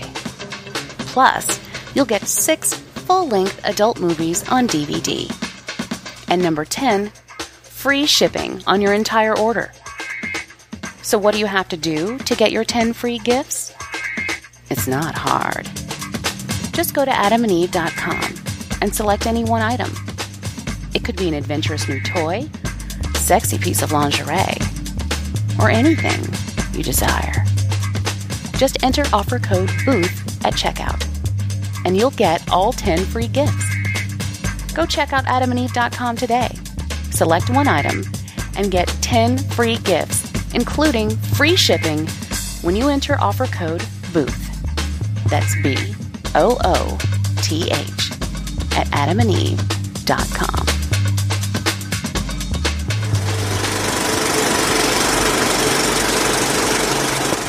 How did you get into film journalism? I originally was fascinated by science and animals, which uh, it's funny, kind of life comes full circle. We have about a dozen pets, from dogs to a gecko to a lovebird who's seven, and uh, all kinds of things, finches. And we live by Monterey Bay, which is an incredible um, source of marine life. You know, we swim and, and, are surrounded by whale. Well, not surrounded by whales, but we've swum with a mother whale and her calf, uh, probably about 500 meters from us. We've had seals close to us. You know, and I, my, my my aim is to train sea lions to um, serve margaritas in the ocean because I feel it will be a a really you know useful useful function. but anyway, I, I, I was fascinated and, and, I was fascinated by science and wanted to be a vet. But then the, this was from an early age, or, or, a marine biologist. That was the other thing. Um, probably when I was about seven or eight, uh, and then I also loved cartoons and and especially cartoons and. I watched a lot of animal documentaries, such as they were when I was a kid. I wish they were like the ones my kids watch now because they're amazing but, you know, I watched I watched a lot of animal documentaries, and I started kind of moving towards oh maybe I could make films about animals. And then I started making little eight millimeter films, and the first film I made was about the life of Walt Disney. I learned from that the value of publicity. So the next film I made was complete, completely different. It was about a, a, a, girl who committed suicide based on a local case, um, and who was kind of involved in the sex industry in London and, and, and got into drugs but I, I took stills for that film and I, I sent them to the newspapers in England and actually got a lot of press coverage. Then the BBC came to me and asked me to um, make a film for them while I was 17, which was pretty amazing. Um, and at the same time, I was writing to a film magazine and complaining about you know the rating system and how I wasn't legally allowed to see films uh, though I was seeing them, but you know how it was ridiculous that I could read the books the films were based on, but the the rating system wouldn't allow me to see the films that were based on the books I loved so much. Clockwork Orange, for example, or um, I don't know, Lord of the Flies, probably. And, at the same time that the BBC asked me to make a film for them, the magazine Films and Filming asked me to write for them, and I became kind of like an associate editor on that. I, I helped the guy who ran them, edited the magazine, ran it from his apartment uh, or flat in London. He only worked at night. I was 17 or 18 and I kind of started going up and spending nights up in London and then going back down on the six o'clock train and going to school completely wasted, like no, sleep. But I, I, learned how to put magazines together, you know, how to lay out pictures and how to write reviews. And I started going to film festivals for them. You know, they flew me, or various governments flew me to. I went to Iran. I went to Greece. I went to Cannes. I, I went to San Sebastian in Spain. Um, I came over here and went to the um, you know New York Film Festival, San Francisco, and it was just an incredible education in film and in life. And from there, I graduated to screenwriting. I mean, I had an agent at, at 18, which was pretty amazing, and I, I was already trying to write screenplays then. But it was a time, as as is often the case in Britain, of the British film industry being very depressed and short of cash and I got very frustrated. I was actually getting pro- I was getting commissions where I was paid to write things, but they didn't get made. So then I decided I would try my hand at a book, and that actually did okay. And then I wrote a book called The War Zone about incest, which wound up being a Tim Roth film. And I became more of a novelist for a while. The War Zone took ten years to transition from book to novel, from book to film, with Danny Boyle working on it for almost two years, and me, I mean me working with various directors and being commissioned every year to write scripts. And during that time, I also was I moved to America. I was also I was flying back and forth to LA from Miami, where I was living then, and I was working with Kiefer Sutherland on a film, um, which sadly didn't get made, but a film about soccer violence. So I, I kind of got lured into the film industry, and we moved to LA because my wife also went to CalArts, where all the Pixar people come from, and I just you know got sucked into Hollywood. which once you're in it, it's very hard to write books while you're working in Hollywood because you're always under deadline, and somehow you know books books in LA are kind of. I mean, people read books to see whether they can make a film, or they read the coverage on books. they don't really read the book. And actually, taking novel writing seriously in LA, I really admire the writers who manage to do it. You know, I love Raymond Chandler, for example. I, he, he's one of my favorite writers and he also worked for the studios, I think, at times, and yet he still managed to write very well and write about LA. Yeah, I mean, I kind of stumbled into it, and it was great because I, the magazine I worked for, Films and Filming, had it, it had a really strange reputation because I didn't really fully understand it at you know 17 or 18, but it it turns out it had a sort of huge gay following. It had a kind of huge. It was part of a group of Seven Arts magazines, which the group was called Seven Arts, so that had nothing to do with the American company Seven Arts. But they had films and filming, plays and players, art and artists, music and musicians. I can't remember the others. I think the publisher, uh, whom I I think I only met once. The publisher, I think, was gay. The editor never told me he was gay, but um, kind of looking back, I can figure out that he was but it had this kind of gay cult following, but it was also at the same time taken really seriously as a film magazine. So I would go to, you know, I'd be out on a location shoot uh, in the desert somewhere, and I'd have American journalists telling me, "Oh, I read your review," and and I was stunned that you know people I really respected had actually read my reviews. So it was a pretty cool way of of you know getting exposure and and learning to write and I did tons of interviews. I, interviewed every director and actor that I, I could that I loved. So you know, I met people like Robert Altman. I met Nicolas Roeg through the magazine, and I then wound up, you know, executive producing one of his movies, which was I, I you know, interviewed him once, and, and I saw this play and thought it could make a film, and I called him up cold and said, I don't know if you remember our interview, but you know, would you come and see this play? And he actually did. And then we wound up becoming friends, and you know, I made the film, and he made the film. So it was it was a fantastic experience, and and I think doing the interviews, especially, um, I feel in terms of my writing generally, I used I used to transcribe the interviews from you know in those days it was a cassette recorder. I still even working with the studios uh, or independents, whatever, I always digitally record everything. You know, now on an iPhone, usually with iTalk, but before that, I, I had tiny little digital recorders that could run for nine hours.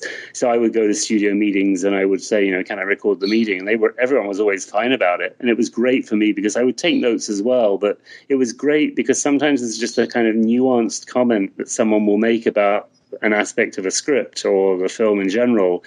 And just the way they say it or, or you know the emotion in the voice or the point it comes out in the meeting is gives you a clue as to what people think. And part of being a screenwriter you know is navigating through the morass of 10 different people trying to give you their opinions and you trying to you know stay true to your idea of what you wanted to do but also the director and the producers and the studio executives so I think I think the experience of doing the interviews and transcribing them helped enormously with that later on, and also the transcribing, especially because I interviewed a lot of American actors and directors. The transcribing I think helped me with American dialogue. You know, I learned the rhythm of American speech, and I learned the kind of the the ahas and the likes and you know the the kind of words people use to help them pause when they're collecting their thoughts. So that was kind of a useful experience too. It was great. I mean, I, I really enjoyed. You know, I, I, I love movies, and you know, I, I really have had a lot of fun at film festivals. Yeah, I was a judge at Sitges in Spain, um, which is uh, kind of a horror, horror and fantastic film festival, and I just I just like seeing movies. Maybe less so now. Not that I like it less, but just having young children and wanting to spend as much time as possible with them. I just don't see as many movies as I did. But I watch a lot. You know, um, on anything. I'll watch. I'll, I'll, watch a movie on an iPhone. You know, I, to me, it's like. I can imagine the, the sound and the size. I don't, I don't necessarily have to have the full on uh, spectacle. Although, having said that, you know, it's nice sometimes to see, something in 3D with a thundering sound system. And I, I'm super excited about the possibilities ultimately of, of virtual reality when it really, really gets going. How did you get involved with Under the Skin? Under the Skin was an extraordinary experience for me in terms of getting involved and, and working on it. In that I worked a lot with a British company called Film 4, which is part of Channel 4 television in Britain.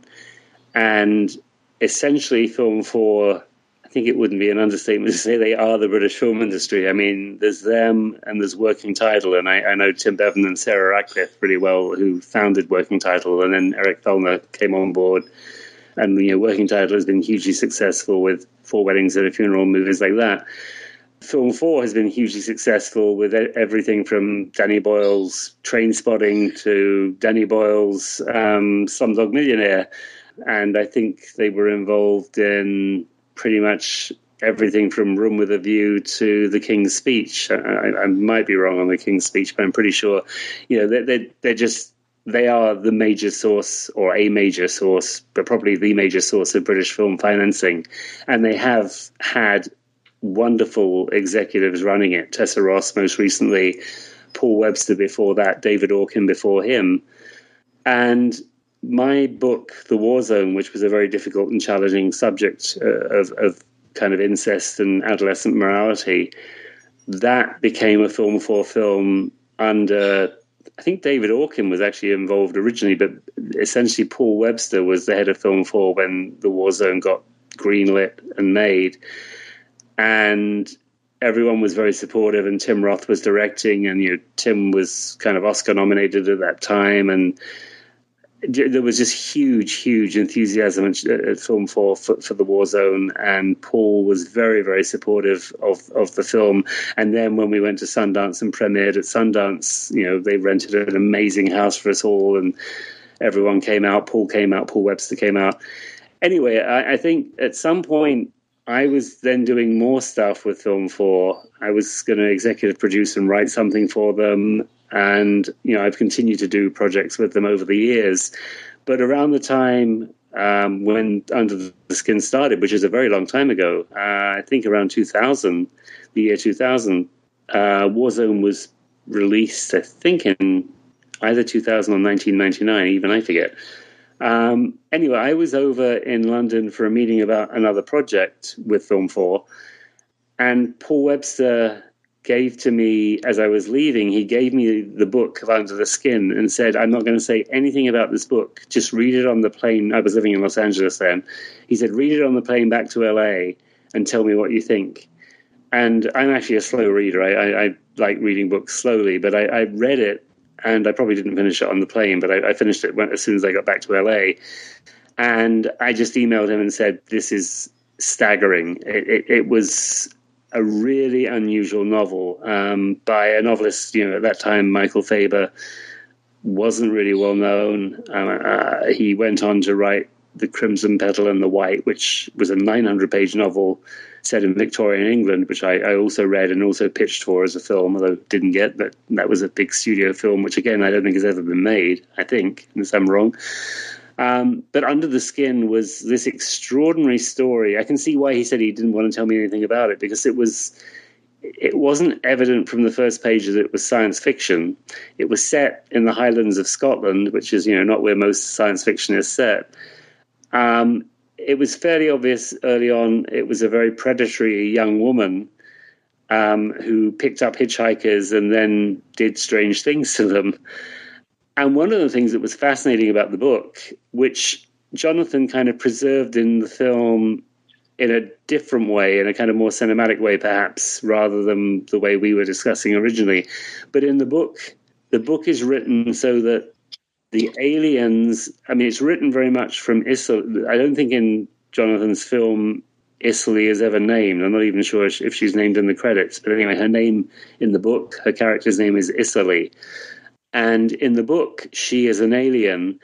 Well, she's an alien. You, you, you gather she's an alien, but the, the, the aliens are kind of the humans. And then the humans that she preys on, they call them, the, the, her species in the book call them vodsels. So we are vodsels, and we are these kind of pretty dumb creatures that are, are prey for, for Isserley, and she also has others of, of her, her species um, helping her in at this remote Scottish farm.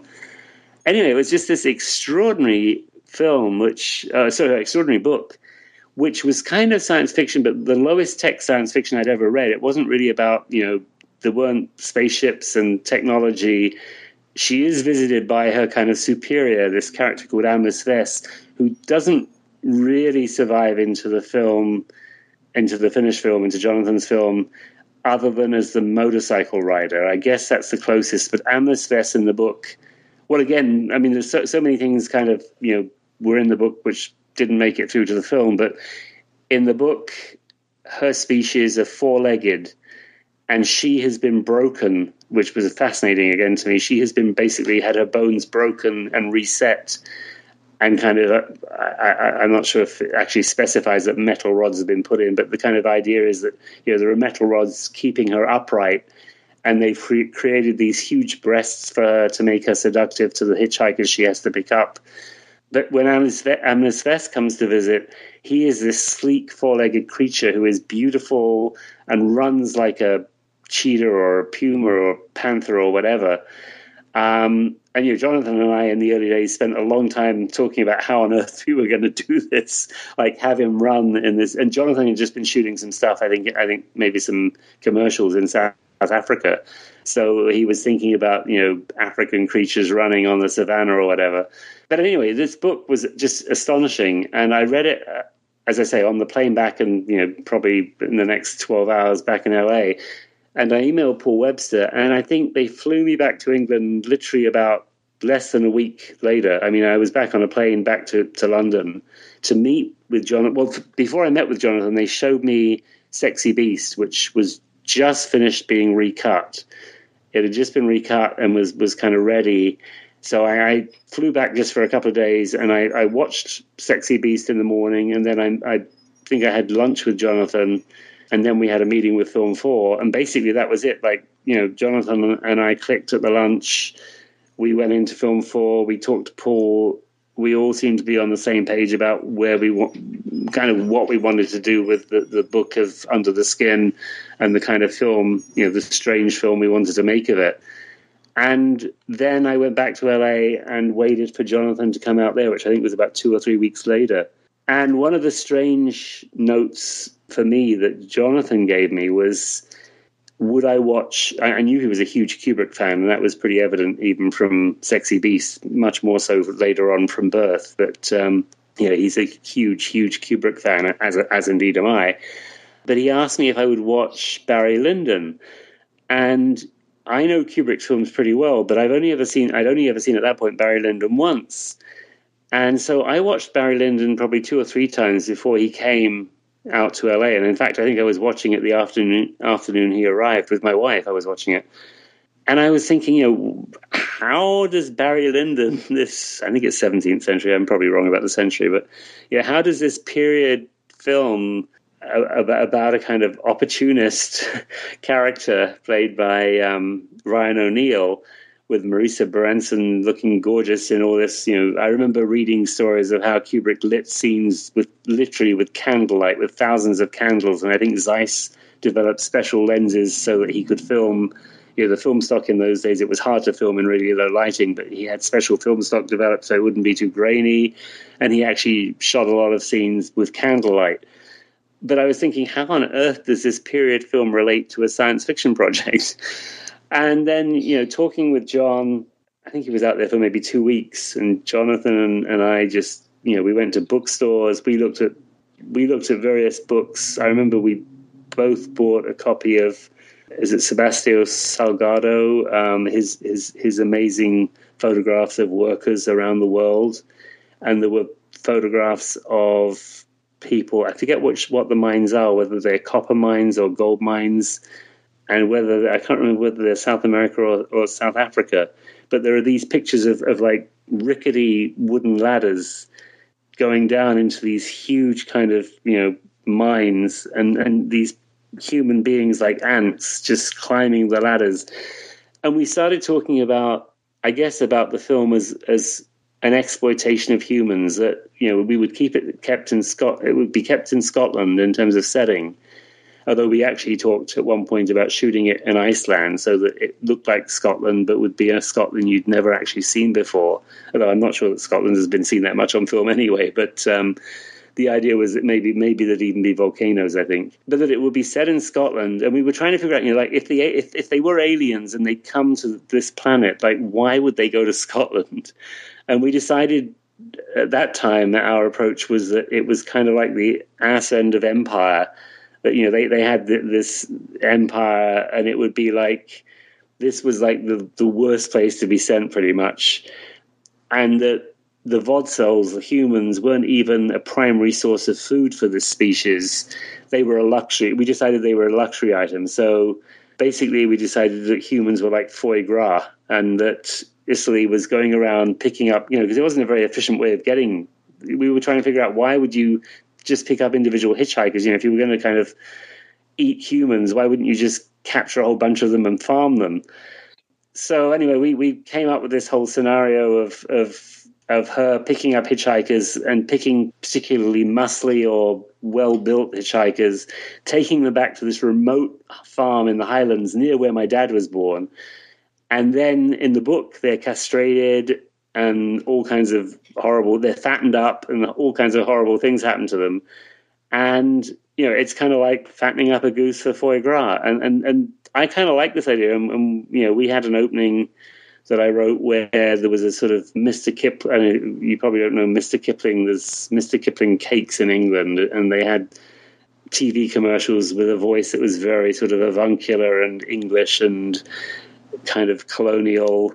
But we had a narration right at the beginning, which was you know explaining that this was this was a sort of talking about the Scots as this strange race of beings, uh, you know, unintelligent and, and unmotivated, and and essentially, you know, we then showed Isserley picking up prey, taking them back to the farm, and we, and we showed.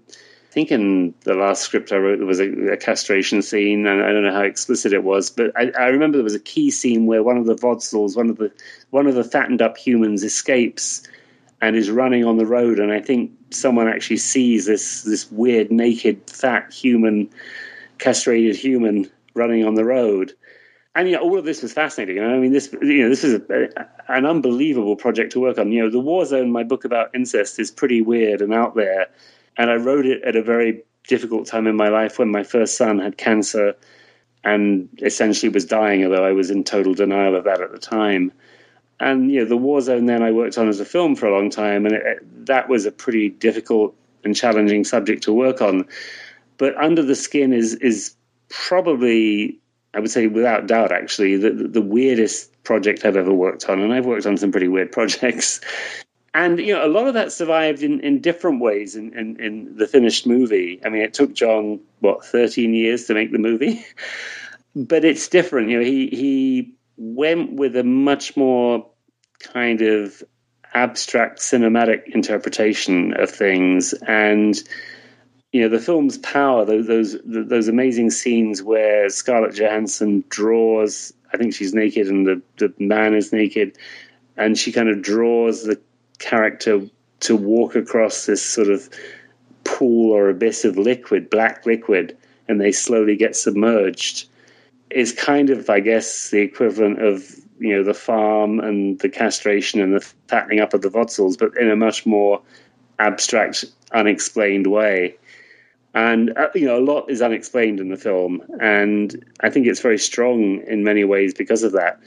It's very hard for me to judge the film because I was so involved with and fascinated by aspects of the book, you know, which which aren't in the film. That it, it's very hard for me to see the film through eyes that aren't coloured by knowledge of the book.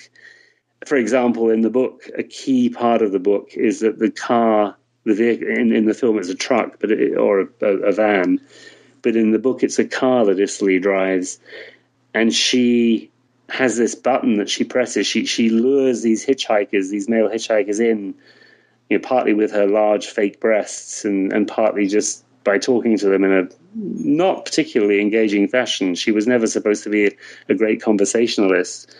But when she decided that she had, you know, a good specimen, she would press this button, and these needles in the arms of the passenger seat would, and, and, and I think somehow around the legs, would kind of suddenly I always imagine almost like teeth closing in on the arms and legs of, of the hitchhiker, and they would presumably sedate the hitchhiker, and then she would drive back to the farm, and she had someone else working with her at the farm, um, a character whose name, um, on, I think it's Esswis, but I'm trying to see if I have a note of it. Yeah, I think it's Esswis who's at the farm working with her. And her relationship with him was like quite key in in our film as well, and that was it was very everything was very kind of minimal in terms of dialogue. There wasn't a lot of conversation between her and Esswis either, and you weren't sure how much they liked each other.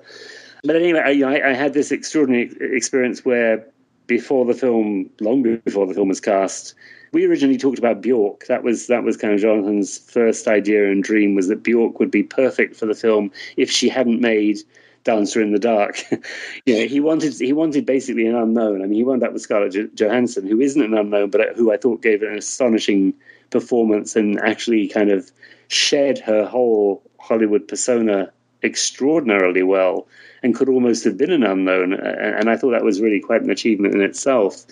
But he wanted an unknown, and we talked about Bjork, and as I say, you know, the problem was she'd made a film, and he kind of wanted someone who hadn't made a film had this extraordinary experience where Penelope Cruz asked to meet me to actually to discuss something else. She wanted me to write something for her and Salma Hayek. I think for, for actually for Penelope to, to direct. And I met her at the at the Chateau Marmont, and she was also she loved she'd read my Under the Skin script and she loved it. And she actually acted out the scene. She said, "I love the scene with the needles in the car," and she kind of acted it out as if she was, you know, Isserley seducing the driver and that was pretty cool having Penelope Cruz perform that for me personally over a table at the Chateau Marmont. And I guess you know when I see the film, I do miss the needles from the car, but that's you know Jonathan would probably say that, that that's the writer in me being too too tied to the book. But I think anyone who who'd worked on the you know I don't know how he worked in the end on, on the, the last draft of the script, but I don't know if he threw the book out of the window, probably. But that, that's kind of the feeling I got is is that he went with the essence of the book, the kind of you know very fine distillate of the book, a very a very small amount of what was in the book.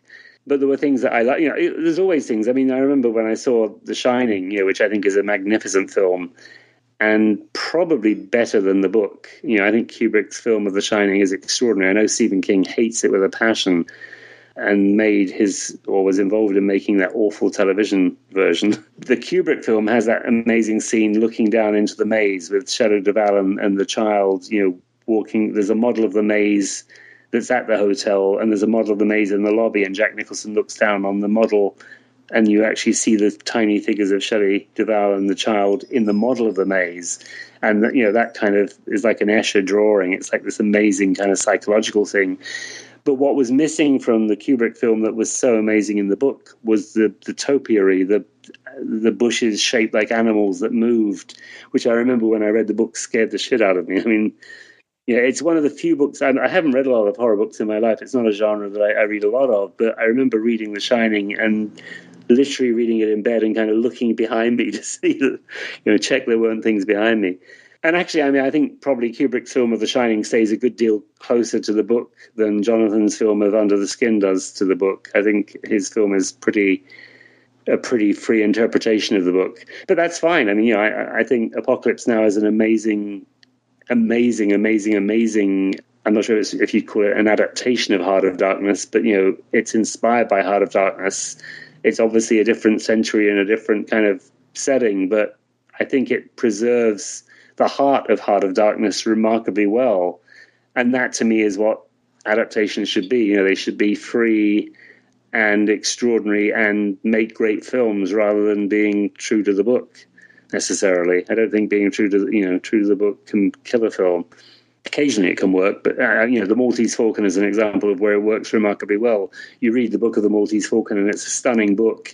And you know this, the classic story is that John Huston had his secretary basically type up the dialogue from the book as a script, and he showed that to I think it was Warner Brothers and that was the script that got made. Um, I'm not sure that's entirely true, but certainly the dialogue in the book of the Maltese Falcon is pretty much the same as the dialogue in the film, and they both work remarkably well. Um, but that that is probably an exception of a, you know an adaptation being as good, better than the. I don't know. The book is amazing, and so is the film.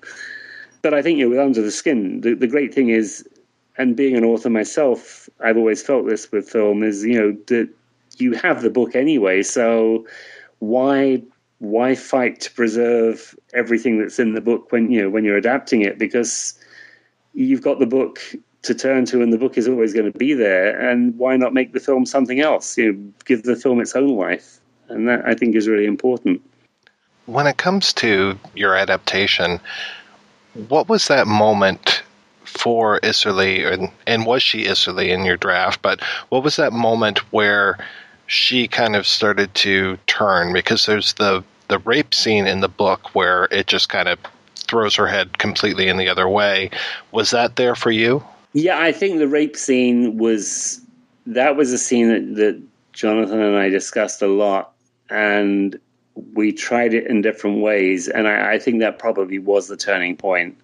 I, I guess one of the questions then is the turning point to where, and in a way, you know, my script of it had her at the end. I'm not really sure where she's. Uh, my, my my sense was at the end that she she was kind of not not becoming human, but but had started. And I wouldn't even go so far as to say that she was developing empathy, but that she was intrigued by humans and was kind of absorbing some sort of human spirit by the end. And and I think I had I think throughout the film, or throughout the script that I wrote, there was always this sense that she subsisted on, you know, alien food. I don't think we specified what it was. And I remember, I think, in, I mean, it's long. I don't read, reread my script every day or anything, but um, I'm pretty sure that in the final scene of the script, the last draft of my script, she's picked. I think I turned it around and had her as a hitchhiker and she's picked up, I think, by some truck drivers or a truck driver, and they have potato, you know, a bag of potato chips. Or in, in England, they'd be called crisps, potato crisps, but here they'd be potato chips. And she tries the potato chips, and and that was supposed to suggest that she was kind of trying human food for the first time. Um, but I think, yeah, the rape was like the central turning point of of turning her into some, I guess, into something other than you know, at the beginning, she's very much a kind of puppet. I mean, of as we saw it at the time, as we were talking about it, a puppet of the empire. And also, I mean, what I didn't say, which I think is is is probably interesting, for, hopefully for the podcast, is that uh, we were working in you know 2000, 2001 before 9-11, uh, at least on some of the scripts. I think maybe the scripts continued after that, but um, and we had been trying to find a culture that we could use as just some sort of a a touchstone for our aliens that wouldn't be obviously, you know, like Star Trek or Star Wars or whatever. And we had picked on the Taliban, and I think Film 4 had provided me with a copy of Behind the Veil, which was the documentary about the Taliban when they were but before 9-11, before people had mostly heard of them, um, but they, you know, they destroyed two giant Buddhas. They were destroying, you know, icons of, of other religions. But mostly, I remember from Behind the Veil, which I think was shot by a woman, I think a CNN woman filmmaker, um, literally behind the veil with a, a hidden camera, which was an incredibly brave thing to do. And the scene I remember most was the soccer stadium in Afghanistan where they were having public executions, and I think four people were being executed.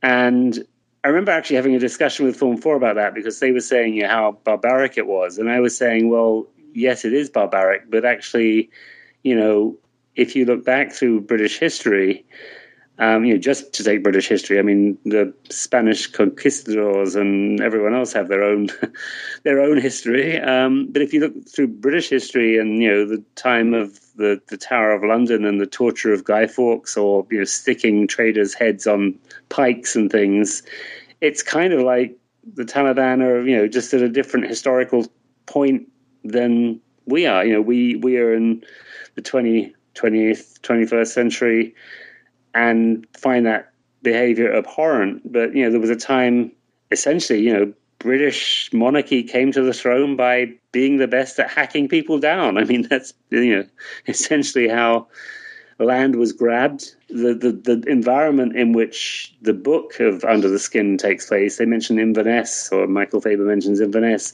Inverness is not very far from Culloden, which was a hugely important battle uh, between the Jacobites of the Scottish and the British, and was also actually made into a, a, TV, one of the most amazing TV documentaries I've ever seen in my life, which hugely affected my approach to filmmaking. Um, I don't know if you know a filmmaker called Peter Watkins. Know, he made this TV documentary, Culloden, which I think was like a full length feature film length, and he shot. And this was in like 1964 or something, but he shot he shot the Battle of Culloden with TV cameras in the trenches, talking to, I think, Bonnie Prince Charlie and talking to the soldiers and, and the women who were grieving over their lost husbands. And, and it was just this extraordinarily political, you know, fiery, like the British are these imperialist swine. I think it was a metaphor for Vietnam. I'm pretty sure it was like a metaphor for America and Vietnam. And I remember watching that when my wife and I lived in Sydney at one point for six months, and I, I managed to get a copy of it actually on 16 millimeter at the Sydney Public Library. They had a moviola, and I could watch it on 16 millimeter, which was fantastic. Sitting in the library watching it, and I was actually crying watching it. But anyway, all I'm all I'm trying to say is, I'm not certainly not trying to excuse the Taliban for one moment, who who are totally horrific, but I'm just saying that you know British history is and, and the history of most European countries and most countries has their own Taliban or their own similar actions. But we we've been looking at the Taliban, and the weird thing was, you know, I've been I've been looking, I've been living with the kind of Taliban as this this touchstone for at that point probably about a year. And I remember finishing a script. I think it might have been the second draft actually. And I'd finished the script, the script maybe a couple of days before, and I went for a walk. We were living in Laurel Canyon then in, in Los Angeles, and I went for a walk with the dog up in the canyon. And it was just this weird thing of literally about 30 or 40, I think they were crows in the sky. I don't think they were hawks, I think they were crows. But these birds just flying in the sky in a flock in a way that I'd never seen them gathering before, and then all perching on trees. And it was really ominous, very much like Hitchcock's Birds. And I, I remember coming home and saying to Sharon, my wife, something weird is going to happen. I said, you know, I've just seen this, and like, it, and my thought was there's going to be an earthquake. You know, it's like LA. There's going to be and birds. I know animals and birds are very kind of sensitive to things like earthquakes approaching. They they seem to sense them before humans do. And I just thought there was going to be an earthquake. And we went to bed that night and actually overslept and, and didn't wake up until about nine o'clock the next morning. And we woke up to a message on. I think the first thing we heard was voicemail from a friend saying we're at war turned the TV on, and then we turned the TV on and saw the planes crashing into the tower. And it was just bizarre that, you know, having worked with the Taliban and referenced the Taliban and, and, and done quite a lot of research into them, that suddenly they were being blamed for this attack on, you know, the, the, the World Trade Center. And that was just one, you know, one of the many weird things uh, uh about working on the film. I mean, that was probably not uh, not the most significant, but it, it was certainly very strange yeah, yeah. I mean, I, I guess you know, what, watching the film for me, probably even more so than than the the needles in the car. What I miss the most is because I thought it was one of the most original things in the book. I, I, I love the idea of Isserley and Amlis Vess and Esswis of them being this this species or race of creatures that were four legged naturally and that had had to be I don't think Vess had been altered; he was still four-legged, but that they'd had to be kind of surgically altered to fit in with humans and, and blend in. And I always thought that that was, you know, an, an incredible idea, and somehow kind of connected also with Dancer in the Dark. I'm not quite sure how, but Bjork's performance in that is so frail and vulnerable. And there's that incredible scene in Dancer in the Dark, which I, I actually found really hard to watch because I'm totally opposed to capital punishment and I, I, had to watch it. I, I walked out of the theater because it was just too distressing for me, and I had to watch it in sections on DVD. But that scene where she commits the murder, um, she she uses a filing cabinet, I think, doesn't she, Bjork, in that? But then time winds backwards, and there's a song, and it's kind of like her, her walking back from what she's done, and, and she's singing in that extraordinary Bjork voice and that kind of frailty and vulnerability were very much in my mind when I was writing Isserley.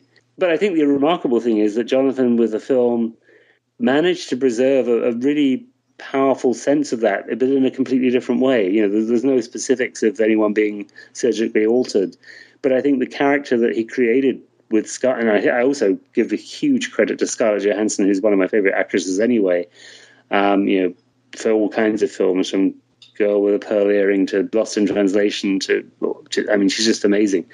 Her performance and also the way they shot it, you know, they shot it. Jonathan did this thing of shooting some of it with non-actors with hidden cameras and hidden microphones and then getting them to sign releases afterwards and i gather half the people wouldn't sign the releases but they actually picked you know they picked up real hitchhikers some some of the hitchhikers were real hitchhikers and all of that contributed to a sense of alienation. I'm not sure if alienation is the uh, of, of aliens maybe is better than alienation because that means something else. But a sense of aliens in a way that I've never really seen in a film before, and I think the film has an enormous strength. You know, it's obviously not like everybody's kind of cup of tea. It's not. It's not Star Wars, but I think it's a film that people will watch again and again and probably will grow in stature with time because I think it's it's a quite extraordinary. You know, he spent 13 years of his life making it. He obviously is, you know, hugely committed to it. I still feel a sense of ownership of it, even though I don't, you know, I'm, I, I, I still feel that I want it to be mine.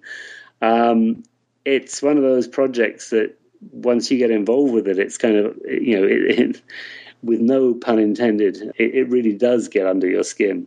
And I think it's a really original take on on humanity. You know, I think that's really what it's about. It's not really about aliens. It's about how we treat each other. You know, I, I looked online and I saw some people say, you know, it's kind of got like gender issues. I mean, some people think that. Uh, well, I, I've seen criticisms that it's sexist in terms of how Scarlett Johansson's character is only seducing men. Then I've seen other arguments that, in fact, it's a very kind of feminist film because she's a very um, powerful figure, and she's the one who's in control. He, uh, Jonathan said he really wasn't. That wasn't what interested him about it, uh, and I can't remember exactly now the word he used, but maybe it was humanist. But um, but I, I, I think it is a film and and a book about you know how we treat each other probably and maybe the horrible ways we treat each other and you know maybe that's why without consciously thinking it I don't know how consciously Jonathan was thinking it, but you know maybe that's why we were looking at the Taliban because the Taliban are one extreme of how humans treat each other.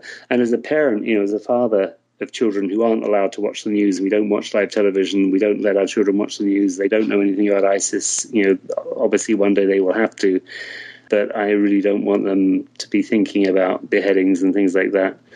Just the fact that humans are capable of that and again, as a father, you know, you see children uh, and you see the kind of beauty of children when they're born and, and that incredible. I'm not sure if innocence is the right word because children, they are innocent, but they're also, you know, functioning animals who can survive and probably, you know, if they had to, would be quite fierce to survive. But you, you see children grow up and, and hopefully given the right guidance, they can create a pretty good society. But then you get the Hitlers and the Taliban's, and you, you think, well, why? You know, why does this happen? And, and you know, why does a nation turn this way, or why does a part of a nation turn this way? And I think that's a really fascinating area And I think that Under the Skin, in every carnation, you know, uh, the book, the scripts I worked on, and Jonathan's finished film, I think touches on those issues in a very interesting way. I mean, I, I quite honestly don't know what even what I take away from the film. You know, when I saw it, it was very hard for me to see because having worked for it on it for so long and, and having been so passionate about it, and then it also had this other kind of weird role in my life as a screenwriter, which was that I switched to CAA during the writing of it. I think, or after, yeah, I think just after I'd written it, and CAA is the biggest agency in Hollywood, creative creative artists agency, and I had really amazing, you know, a team of really amazing agents there who put the script out probably probably not to the pleasure of Nick Wechsler, the producer, and Jonathan, but who put the script out as a script sample because you know that's how Hollywood works. Your latest script is usually your, your writing sample, and it was just this phenomenal sample with the studios, which always puzzled me because I had written, as you'll see with the script, I had written a draft, the, the draft, the third draft, which is, is the one I'm happiest with. I'd used you know, the book has its own language. It has these weird names, Amlis Vess and Isserley, and then it has strange terms like vodsels for humans. So I had tried to create a language for the film, and I'd used little bits of Moroccan Arabic, which I know a little bit. I, I love Morocco, and little bits of, um, I think, Swedish. I, I researched kind of Scandinavian because of where my father he came from a village called Rosehearty, which is not that far from Inverness, which was invaded by Vikings, and, and you know, that that part of Scotland is actually up parallel, in fact, north of a lot of Norway, and really pretty far north. And I remember my mother saying, you know, when she first went up from London to my father's village, that she woke up the next day and heard people outside the window speaking, and she couldn't understand a single word they were saying. She thought she was in a completely foreign country. And you know, this is this is a country England, you know, England and Scotland could be can fit into California. So it's extraordinary that you have these extremes so I'd written this script, which, you know, first of all is set in Scotland, has this really strange storyline, you know, including the castration and the vodsels and everything, and then has this added thing of this language, which I partially taken from the book and partially created. And yet I had Hollywood executives reading me passages from my own script and super excited about it. And yet at the same time, we were all aware that, you know, no Hollywood studio would ever back this film. It was not a Hollywood movie and yet the executives that I was meeting with, you know, and it got me other work, and it was it was just it's just it's kind of like you know what's bizarre about Hollywood, which is that it's filled with actually mostly I would say super intelligent people. You know, a lot of the people at the studios have Harvard or Yale MBAs or liberal arts degrees, but probably more MBAs or legal degrees. Um, but they, you know, they're, they're, really intelligent people who actually tend to like really smart movies, and a lot of them like foreign movies. But that's not what gets made. You know, the system is such that they know. You know, and it's increasingly, I'm sure, big data is involved in in assessing what what works and what doesn't and so certain kinds of films get made and, and, and not the ones that the executives necessarily get excited about. Um, I'm sure they're excited about them in other ways, but um, so so that was a really weird experience in that in that this you know the strangest thing I ever worked on was actually the strongest writing sample that I, I, I probably had. So um, that was kind of ironic and, and always amused me that uh, that people were so excited by it, but you know would never you know could never get it made. I mean, it's a miracle, even even with film four, that it got made. I think, quite honestly, it's uh, it's, and I, I, know it was a long process, and, and you know there were a lot of different iterations with Jonathan and, and the script over the years. You had written the three drafts, and you know you wrote the second one right around 9-11, obviously. When was the third draft complete, and when was that decision to kind of leave the project? I'm not entirely sure. I, am guessing that it probably was two. If if 9/11 was 2001, I think it was probably 2002 because I'm pretty sure I wrote another draft after 9/11. Um, the second draft, Jonathan and I had collaborated. The first draft I'd written myself. Um, yeah, and I mean it's common for films to go through multiple drafts, and you, I mean actually less so now for writers to sign. Well, maybe in Europe it's still common to sign a three a three draft contract, but in Hollywood, you know, there's a big battle between the Writers Guild and the studios because mostly now the studios want to sign writers only to a one draft contract and maybe a one draft and a polish.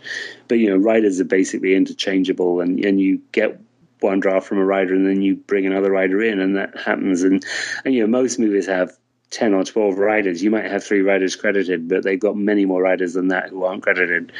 Um, that's just the way the game is. It's just the way the industry works. Um, and you kind of have to accept that going in as a writer. But I think I wrote a draft, and the, the one that I'm happiest with, the third draft, was after Jonathan and I in the second draft had tried collaborating with me, showing him pages as I wrote it, and then him contributing.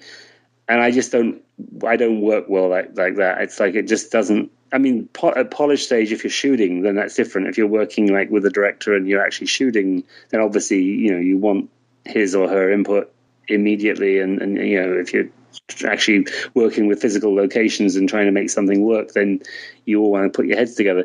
But I, I, I prefer kind of working on my own. I mean, I, am happy. I love collaborating, and I love having lots of meetings and you know recording the meetings and taking tons of notes and, and having lots of visual references and stuff like that. But then I like to, to write on my own, and I think I wrote the third draft after 9/11, and I think at some point, probably in maybe spring of 2002. I think it was kind of partly my contract was up. You know, like I'd, I'd done three drafts and polishes or whatever the, the contract specified. It still wasn't at a stage where everyone felt, you know, that I guess it was good to go. I think Jonathan still wasn't really sure what he wanted to do with it exactly. I think he wanted to do something different, maybe just get it further away from the book. And I had stayed, you know, relatively close to the book. We just, you know, I had other. I, think that that was around the time, you know, I, uh, I'm trying to think that period was probably around the same period that I was getting involved with the Angelina Jolie project that I was working on. So, you know, that was super exciting for me too. It just kind of, you know, we, we, we, I mean, there was no bad feelings. It's just, you know, contractually you're, you're up and unless they contract you for more drafts, then you've done your job, you've been paid, and you basically, as a writer, you probably don't want to write anymore unless they're going to pay you more. to be to be blunt, although I think on a project like this, I probably would have written more. Um, but as I say, I think I think Jonathan was probably still trying to figure out what he wanted to do with it because you know we'd had a lot of discussions and, and we talked in different directions. I do want to put it on record, by the way, that I at one point suggested Scarlett Johansson for this film, and he said no because at that point he still was looking for an unknown. So it's interesting that he actually he I, I thought she would be great because I was a huge fan of hers early on, but he still I think he was interested in PJ Harvey, the singer, possibly whom he'd been working with on music videos. But he wanted i think he wanted someone he could kind of mold into just a really unusual character. But you know i think in the end with with scarlett johansson he got that. I think he you know got a performance that very very few actresses could give. I mean i, I don't know that she would have been Oh, obviously, would have been a different performance entirely. But you know, I think Penelope Cruz is another actress who is extraordinary and could probably, you know, there are some actresses I've worked with in my life, like Tilda Swinton, for example. I think could do anything. You know, I think Tilda is, you know, she was the, the mother in the war zone, but my my probably my favorite. I love Orlando, you know, going way way back. But I love Tilda Swinton and Michael Clayton. That scene in Michael Clayton where George Clooney confronts her at the end and, and is, is recording their conversation and is basically negotiating, you know, over the pharmaceutical industry's um, horrific killing of people. And Tilda Swinton has that kind of breakdown almost in front of him, and it's just I think she's just the most extraordinary actress. And I, I, think, you know, Tilda Swinton would have been an interesting choice for Isserley. I think she would have been, I don't think I ever suggested her, but um, she, I think, is one of the most interesting actresses out there. Uh, yeah, I mean, this is obviously my take on Under the Skin, and, and I'm sure, I'm sure, I'm sure everyone who sees the film has their own very unique reaction to it because it's it's definitely an unusual film, a highly unusual film by any standards, you know, certainly by the standards of today, but I think even by the standards of a time when there were many more unusual films being made. And I think you know Jonathan's a pretty unique director in that regard.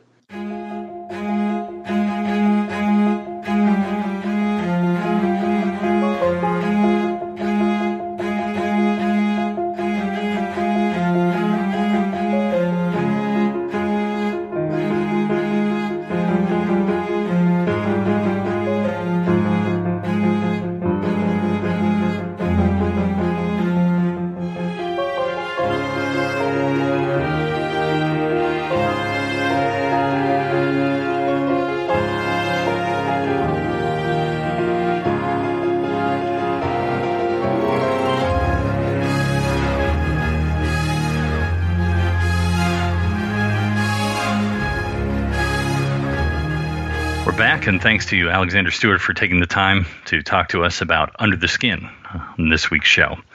So, Mike, uh, in your obsessive nature, which is what makes the show so compelling, uh, the comparison between the book and the film. What do you say, sir? This one had, as we heard from Mr. Stuart, it had quite a long gestation period, and it changed quite a bit from book to movie. Alexandra, did you have a chance to read any of this stuff? You know, I actually started the book. I picked up the book after I saw the film and, and I was super excited to read it. And I have to say, I really enjoyed the writing of the book, but I couldn't finish it.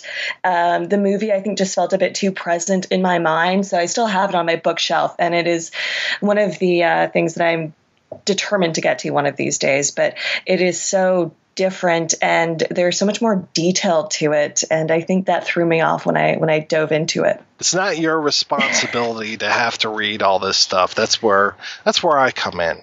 The first few screenplays the ones that mr stuart wrote were very similar to what the book gave us. And the book let's see to boil it down to kind of its base uh, essence, it is very much the same as far as a woman traveling alone on the A9 in Scotland and picking up hitchhikers and taking them back to a farm. This case is a farm, it's not a house. And she has a group of people back there. Well, she has a yes, she has a group of people back there, a group of human beings back there who help dispatch the guys. She, in her vehicle, she drives a little Toyota, I believe it is, and they have these needles under the seats that once she determines a guy is the proper fit for her criteria, she'll press a little button on the steering wheel and shoot uh, some poison or you know basically puts him to sleep with this material that she shoots into his thighs takes him back to this farm, and these human beings come out and they take care of this Vodsel because that's what people, that's what we call humans. In this book, they call them Vodsels. And what we would consider alien in this book are called human beings. They are quadrupeds. They kind of look like alien llamas almost. I kept picturing wolves in my head quite a bit, these larger than live wolves kind of thing. And Isserley, the main female character, Laura, aka Scarlett Johansson in the film, she has been genetic, not genetically, she has been surgically modified to stand on two legs. To she's had her tail removed, her whole back has been completely changed so that she can stand and sit uh, like one of these Vodsels. So she is very much a uh, an undercover Vodsel in this case, and she is going out on the road picking up these men because they are really good food for the human beings back on her planet. And so more than an examination of gender roles, there is a lot of discussion of gender roles, more than a discussion of work, because there's a lot of things in here about uh, her boss and when her boss shows up, and there's a lot of inequality as far as classes, and just more than a discussion about classism, this is really a discussion about what we eat and how we eat. And I found it to be really fascinating the way that language is used to put a spin on it so that we us people the people that are listening to this the people that i'm talking to right now we are meat. And she is just there to get meat. And it was oh, just very very compelling from that way. And the way that they i hate to use the word dehumanize because we are not human beings according to their their vocabulary the way that she looks at us the way that she eventually does get to have an empathy with us because we do share some traits with the human beings, but we are a lower species. And just that whole idea of what we consider, you know. And then it was hilarious because yesterday I'm I'm on Facebook because I'm on Facebook all the time, and there was this goofy little comic. It was these two people talking, and one person is eating, the other person is is reacting, and it's like I'm eating a cat, and it's like, ooh, that's disgusting. No, I'm kidding. I'm eating a cow. Oh, okay, that's okay then. No, I'm kidding. I'm eating a dog. Oh, that's disgusting. And just this whole idea of it's okay to certain things but not other things. And in this universe, the universe of Under the Skin, eating Homo sapiens is absolutely fine.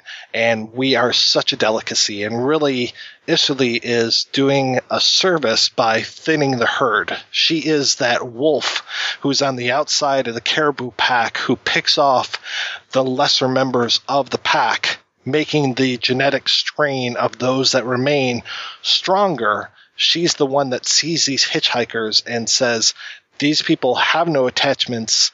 They are the outsiders of the society of Homo sapiens.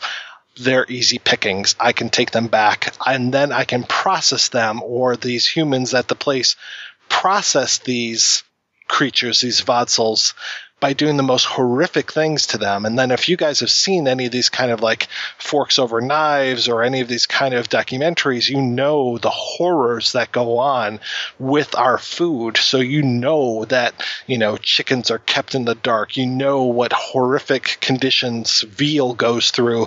Basically, Homo sapiens are being treated like veal. They're being castrated. They're being pumped full of antibiotics. They're being, they're having their tongues ripped out. They're having all these horrible things done to them in the name of meat and in the eventual name of commerce. Sounds good to me. Yummy, yummy. Yummy, let's, yummy, Let's yummy. have burgers after this. Well, there was a whole bit years ago, and I think it was in first um, Denis Leary uh, stand-up album, where he talks about why do we eat certain things and why we don't eat certain things. You don't want to eat the meat because I love the animal. That's why I don't want to eat them.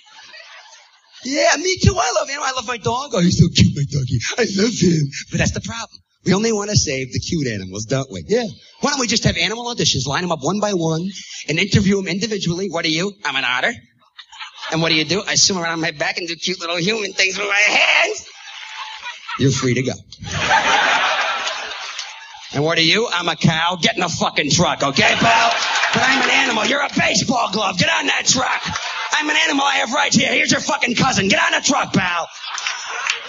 We kill the cows to make jackets out of them, and then we kill each other for the jackets we made out of the cow.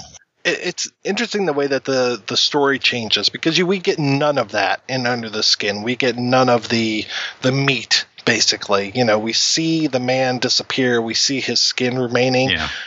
We know that she's on the hunt for men, but we don't necessarily know why. But at the same time, when you bring that across, when you talk about it, I can, it, it- even though it's not implicit in the book, I can look at the movie. I mean, implicit in the film. I can look at the film now through the eyes of what you told me about the book and go, I could kind of see that in there, meaning that look at who she's picking off. She's picking off these these uh, solo guys around the edges.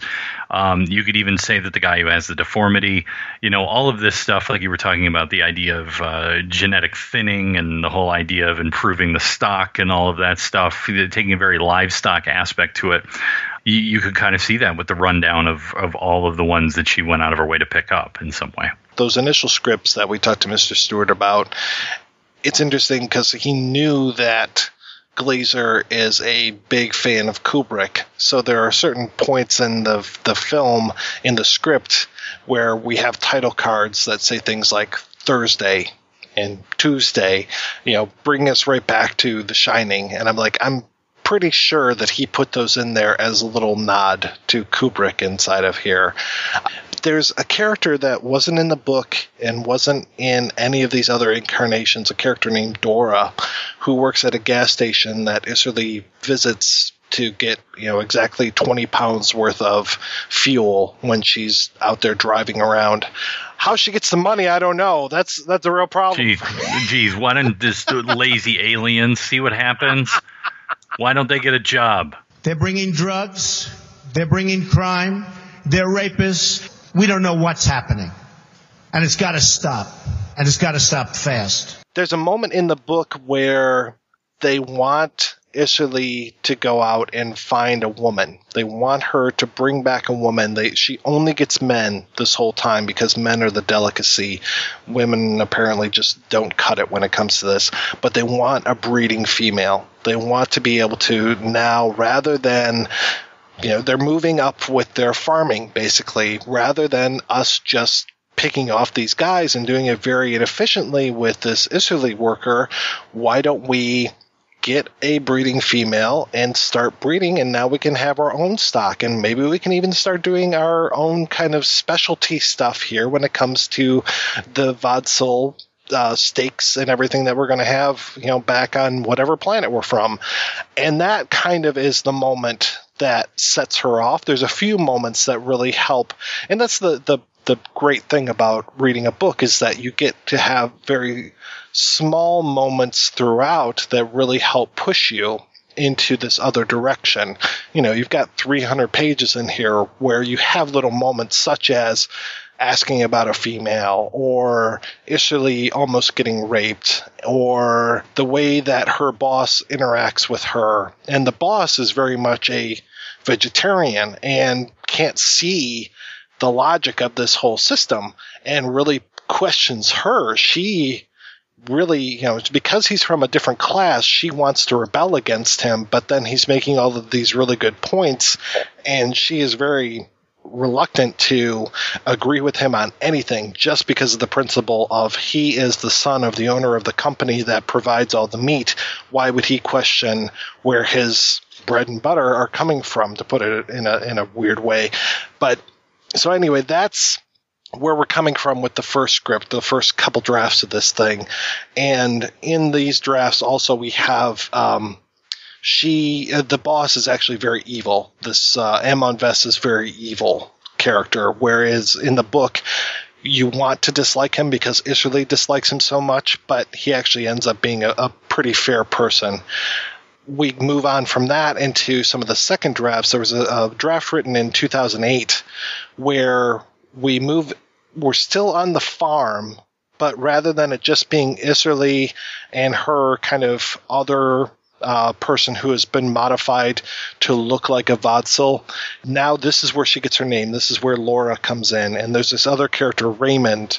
And then in the readings about what the film almost was, at one point they had I think it was Brad Pitt was cast as this Raymond character, and he is there, and he's kind of um, he's almost more important than Laura is, which is kind of a bad thing because so much the book was about Isserley and very little about her other person, other uh, person that was cut to look like a Vodsel, that now the dynamics have changed and now it's very much the Raymond and Laura show. And we get a little bit of Laura going out and picking up these men but it's really more about Raymond and dealing with the community. And they're really like big members of the community and it totally just doesn't work whatsoever. So after that, there's a pulling back of everything and you can tell that throughout all these years. I think it was what the book was published in 2000. The rights were picked up shortly thereafter. So between 2000 and 2013, when the movie finally comes out, so much of the stuff is just getting stripped away, stripped away. And I think there's the question is, was there too much stuff stripped away or can we handle what Glazer has given us as this final product? I think we can absolutely, and I think Under the Skin, uh, one of the reasons why it's so striking and uh, tends to leave people quite speechless, is because it does give us the space to examine um, our own fears, our own paranoias, and our own thoughts on humanity. I mean, I think I read in something that uh, when they actually got around to shooting the film, that the script was actually about fifty or so pages. So I imagine quite a bit of that was just outline, and I think that there is something quite special because, you know, one of the big characters in the film is just Scotland. It's a real testament to where Scotland was, um, you know, a year before their uh, the big referendum, which they had last year. It's it's a really beautiful and moving portrait of um, this one kind of specific place in humanity, and I and I really appreciate the film for that and you even hear as much in, on the radio when she's driving around. There's like a, um, a talk show that the news or whatever is talking about the referendum coming up next year. So it's interesting because it does set it in a certain place and time. Not too many sci-fi films being shot in Scotland. what? Trainspotting? Come on. Isn't Doctor Who Scottish now? I have no idea. I don't. I don't. I don't watch Doctor Who. I've like. I, I'm sorry. I've tried to avoid that like the plague because it, it was like that, and then Battlestar Galactica people would just talk about con- incessantly, and I was like, ah. anyway, I'm gonna get hate mail for that one too. You're really overestimating how much feedback our audience gives us.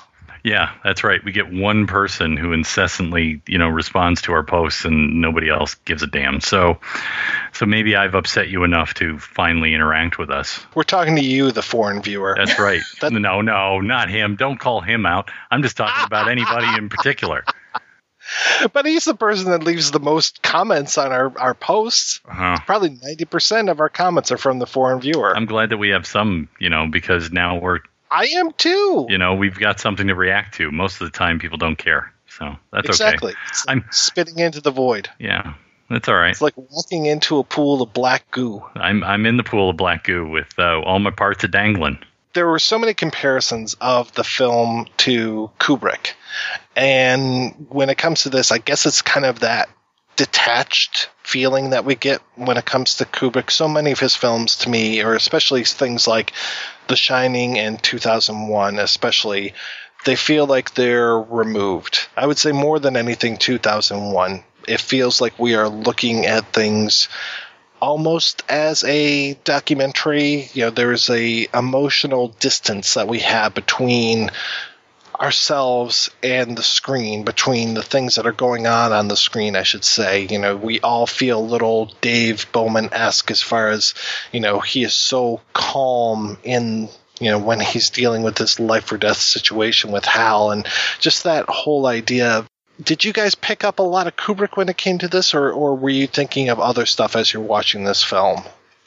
A couple. I mean, Man Who Fell to Earth. Uh, for a while, I was also thinking like Brother from Another Planet, although it's not as um, trying to make points like Sayles does in there. The other thing with the the motorcyclist, and I know this might be an odd comparison, but there is a detachment in terms of the you know the artistic beauty of his work was is Matthew Barney. And I think that maybe the reason why I was thinking Matthew Barney in reference to the um, uh, with the motorcyclist is I think it's Cremaster Four has this whole thing with um, with racers has this whole thing with these motorcyclists. So I, I don't know if, why that popped into my head. I just kind of think that maybe it was related to that image. The one thing that um, it triggered in my head when I was watching it, and then it became crystal clear as soon as I did a little bit of research into the film, um, was I was reminded very much of um, Karma Police, the Radiohead song with the video where it's um, the car driving in this kind of deserted road, and it's very dark and it's very ominous, um, and it's a very unsettling music video. I remember seeing that probably when I was 10 or 11, and it being very, very creepy. And it's like, oh, I thought music videos were like the Spice Girls, and no, they're not. And uh, and then of course I read up on it and found out that Glazer actually did that video. So it reminded me of Glazer's own work. There's something about this film, and I and I for me, one of the things that excites me, and I, and I agree with all of your points, I think especially the Matthew Barney is very, very apt. But there was such a unique experience I had with this film, and something that really just hit me in the gut, and it stayed there. That I almost didn't, you know, want to go through the exercise of comparing it to too many other things. I definitely see the point in doing that, but it, um, it just it, it feels a little too special for me. I think the the one that I got the most was The Man Who Fell to Earth.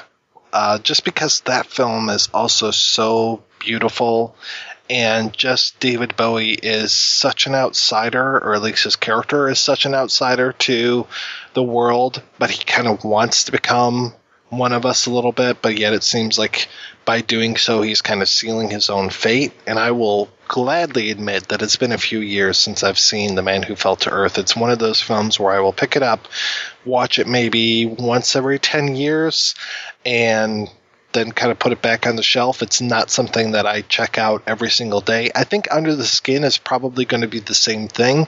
It's a beautiful film. I really had a great time watching it. It really you know touched a nerve while I was watching it. I loved reading up about it. I loved reading all the screenplays, reading the book and everything. Loved seeing the way that it changed from page to screen, but it's not necessarily something that I'm going to rush out and see again. Would I recommend it? Wholeheartedly. I would recommend it. Uh, the sad thing for me was I only got to watch it once before the show, and I think that it's one of those films that, upon um, multiple viewings, it will be a richer experience because you'll be able to get in and really pull out themes and pull out ideas and and sort of see um, parallels from scene to scene, which the first time, or comment from scene to scene, which the first time, like I was watching it like I said, trying to figure out, okay, was this a plot driven thing? Like, what am I working with here? And it just seemed like I was watching the same scene over and over again, where she's picking up these guys. So, so I think next time I can go, okay, well, this represents that, and this represents that, and I can get more into this sort of, you know, abstract symbolic thinking and um, formalization and uh, thematics and all of that fun stuff, which makes me just the biggest geek in the world. Yeah, I've um, you know, short of forcing some people I know to like sit down and sit down with them and chain them to a couch, you know, I I actively encourage as many people as I can and especially people who have an interest in film and the state of film to watch this. Um, you know, I have a lot of friends who are cinephiles and love movies and it is kind of constantly on their to watch list. And I just have to say that it's so worth your time and I think even if you don't respond to it maybe as deeply as we did, it's not a film that, you know, you can't consider or that isn't worthy of thought. It's not, you know, a surface art experiment. There's, you know, there are too many guts to it to ignore it or discredit it. So I think it's something, and I agree with you, Mike. Um, I watched it a couple times in prep for this episode, and I'm so glad I did. And Rob, I think you will have an amazing time going back to it. But I agree, it's something, you know, maybe every few years, every five years, every 10 years, I will happily come back and watch. But it'll, it'll be like, I'll need to be like really well rested. I'll have to be plenty hydrated and, and come back to it knowing what I'm in for. Have a big piece of cake ready for you. Oh, fuck yeah as we are recording this episode, Under the Skin is available over on Amazon Prime. It is available over on Amazon Streaming. If you have Amazon Prime, it comes with you for free, so check it out. There's some bonus features that are available. There's some bonus features that are available over on YouTube as well. I'll link to some of those over on our post at projection-booth.com. Uh, it is available. I don't know if you guys are familiar with this website, but there's a great site called www.canistream.com it. So can I stream it is basically the website. So good place for all of our listeners if you are always wondering, ah, can I stream this anyplace? Can I get this available to me? Is it on Google Play or Amazon or iPod or whatever? All those features are there, and it saves us a lot of time uh, rather than you know posting a whole bunch of links. If you just go over to canistream.it, you can see what is available where. So yeah, let's go ahead. We're going to take a break, another break, and we will play a preview for next week's show. To some, it was the fulfillment of a dream. To others, it was an instrument of destruction a creation that could change the course of history. It was stolen from my factory. Where's the package? This is the FBI! What do we tell the president? Tell me exactly why this merchandise is so important to the feds. It's a rocket. A rocket? Ow! What? What's the matter? I don't know. There's something under the seat. Oh, my. What do we got here? What are you supposed to do? Is a bomb or something? No. I wouldn't touch that if I were you.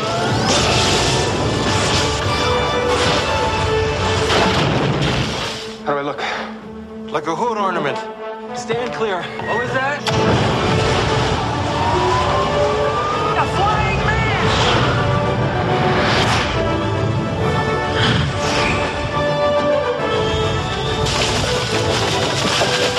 Big gopher.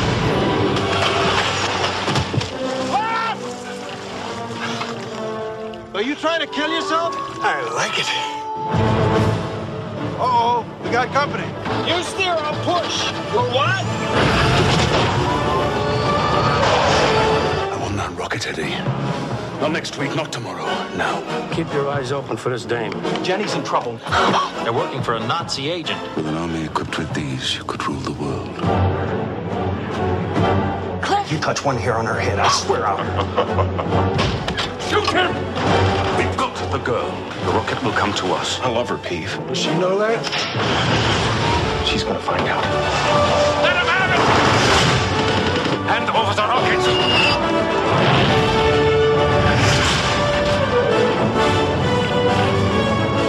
The Rocketeer.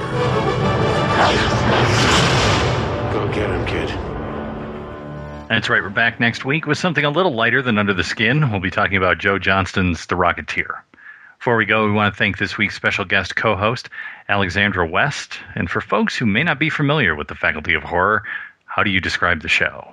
It's a podcast that I co-host with Andrea Subissati, and we take on, you know, films or themes within the horror genre and we tackle them with an academic bent. Both Andrea and I did our masters and we both kind of wound up talking about horror films in our final uh, thesis and essays. So it's a place near and dear to our hearts and it's a place for us to nerd out, get into film theory, but make it accessible and fun and have a good time while we're doing it. And uh, yeah, it's it's a fun show. So if you're interested in genre film and creepy things like we talked about today, then come check us out at facultyofhorror.com. We're also available on iTunes, Stitcher, all that good stuff. Yeah, I have to say, I listened to your most recent episode, which was the Jesus Wept episode about Hellraiser and Hellraiser 2.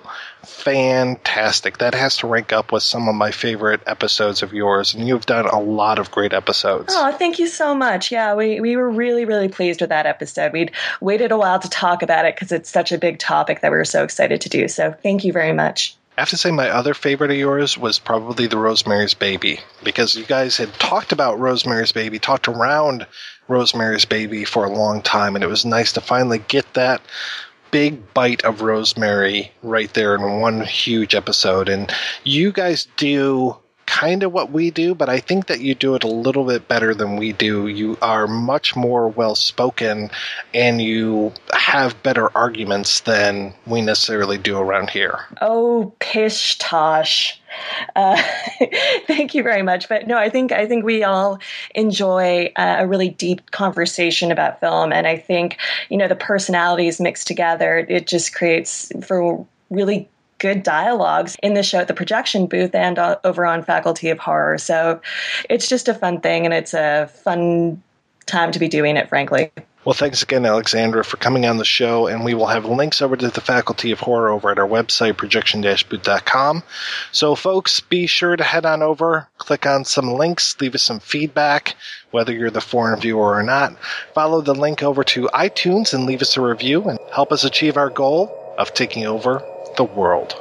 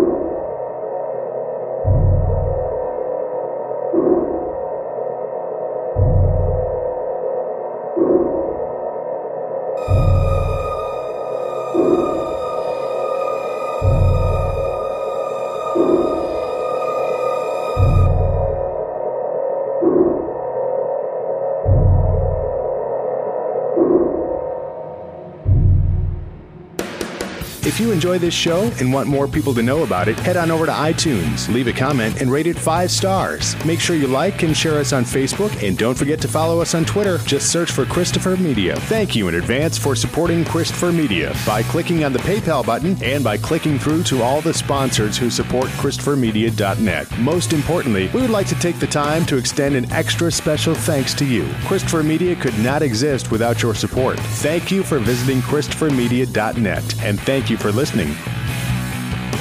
Christopher Media, let's make some noise.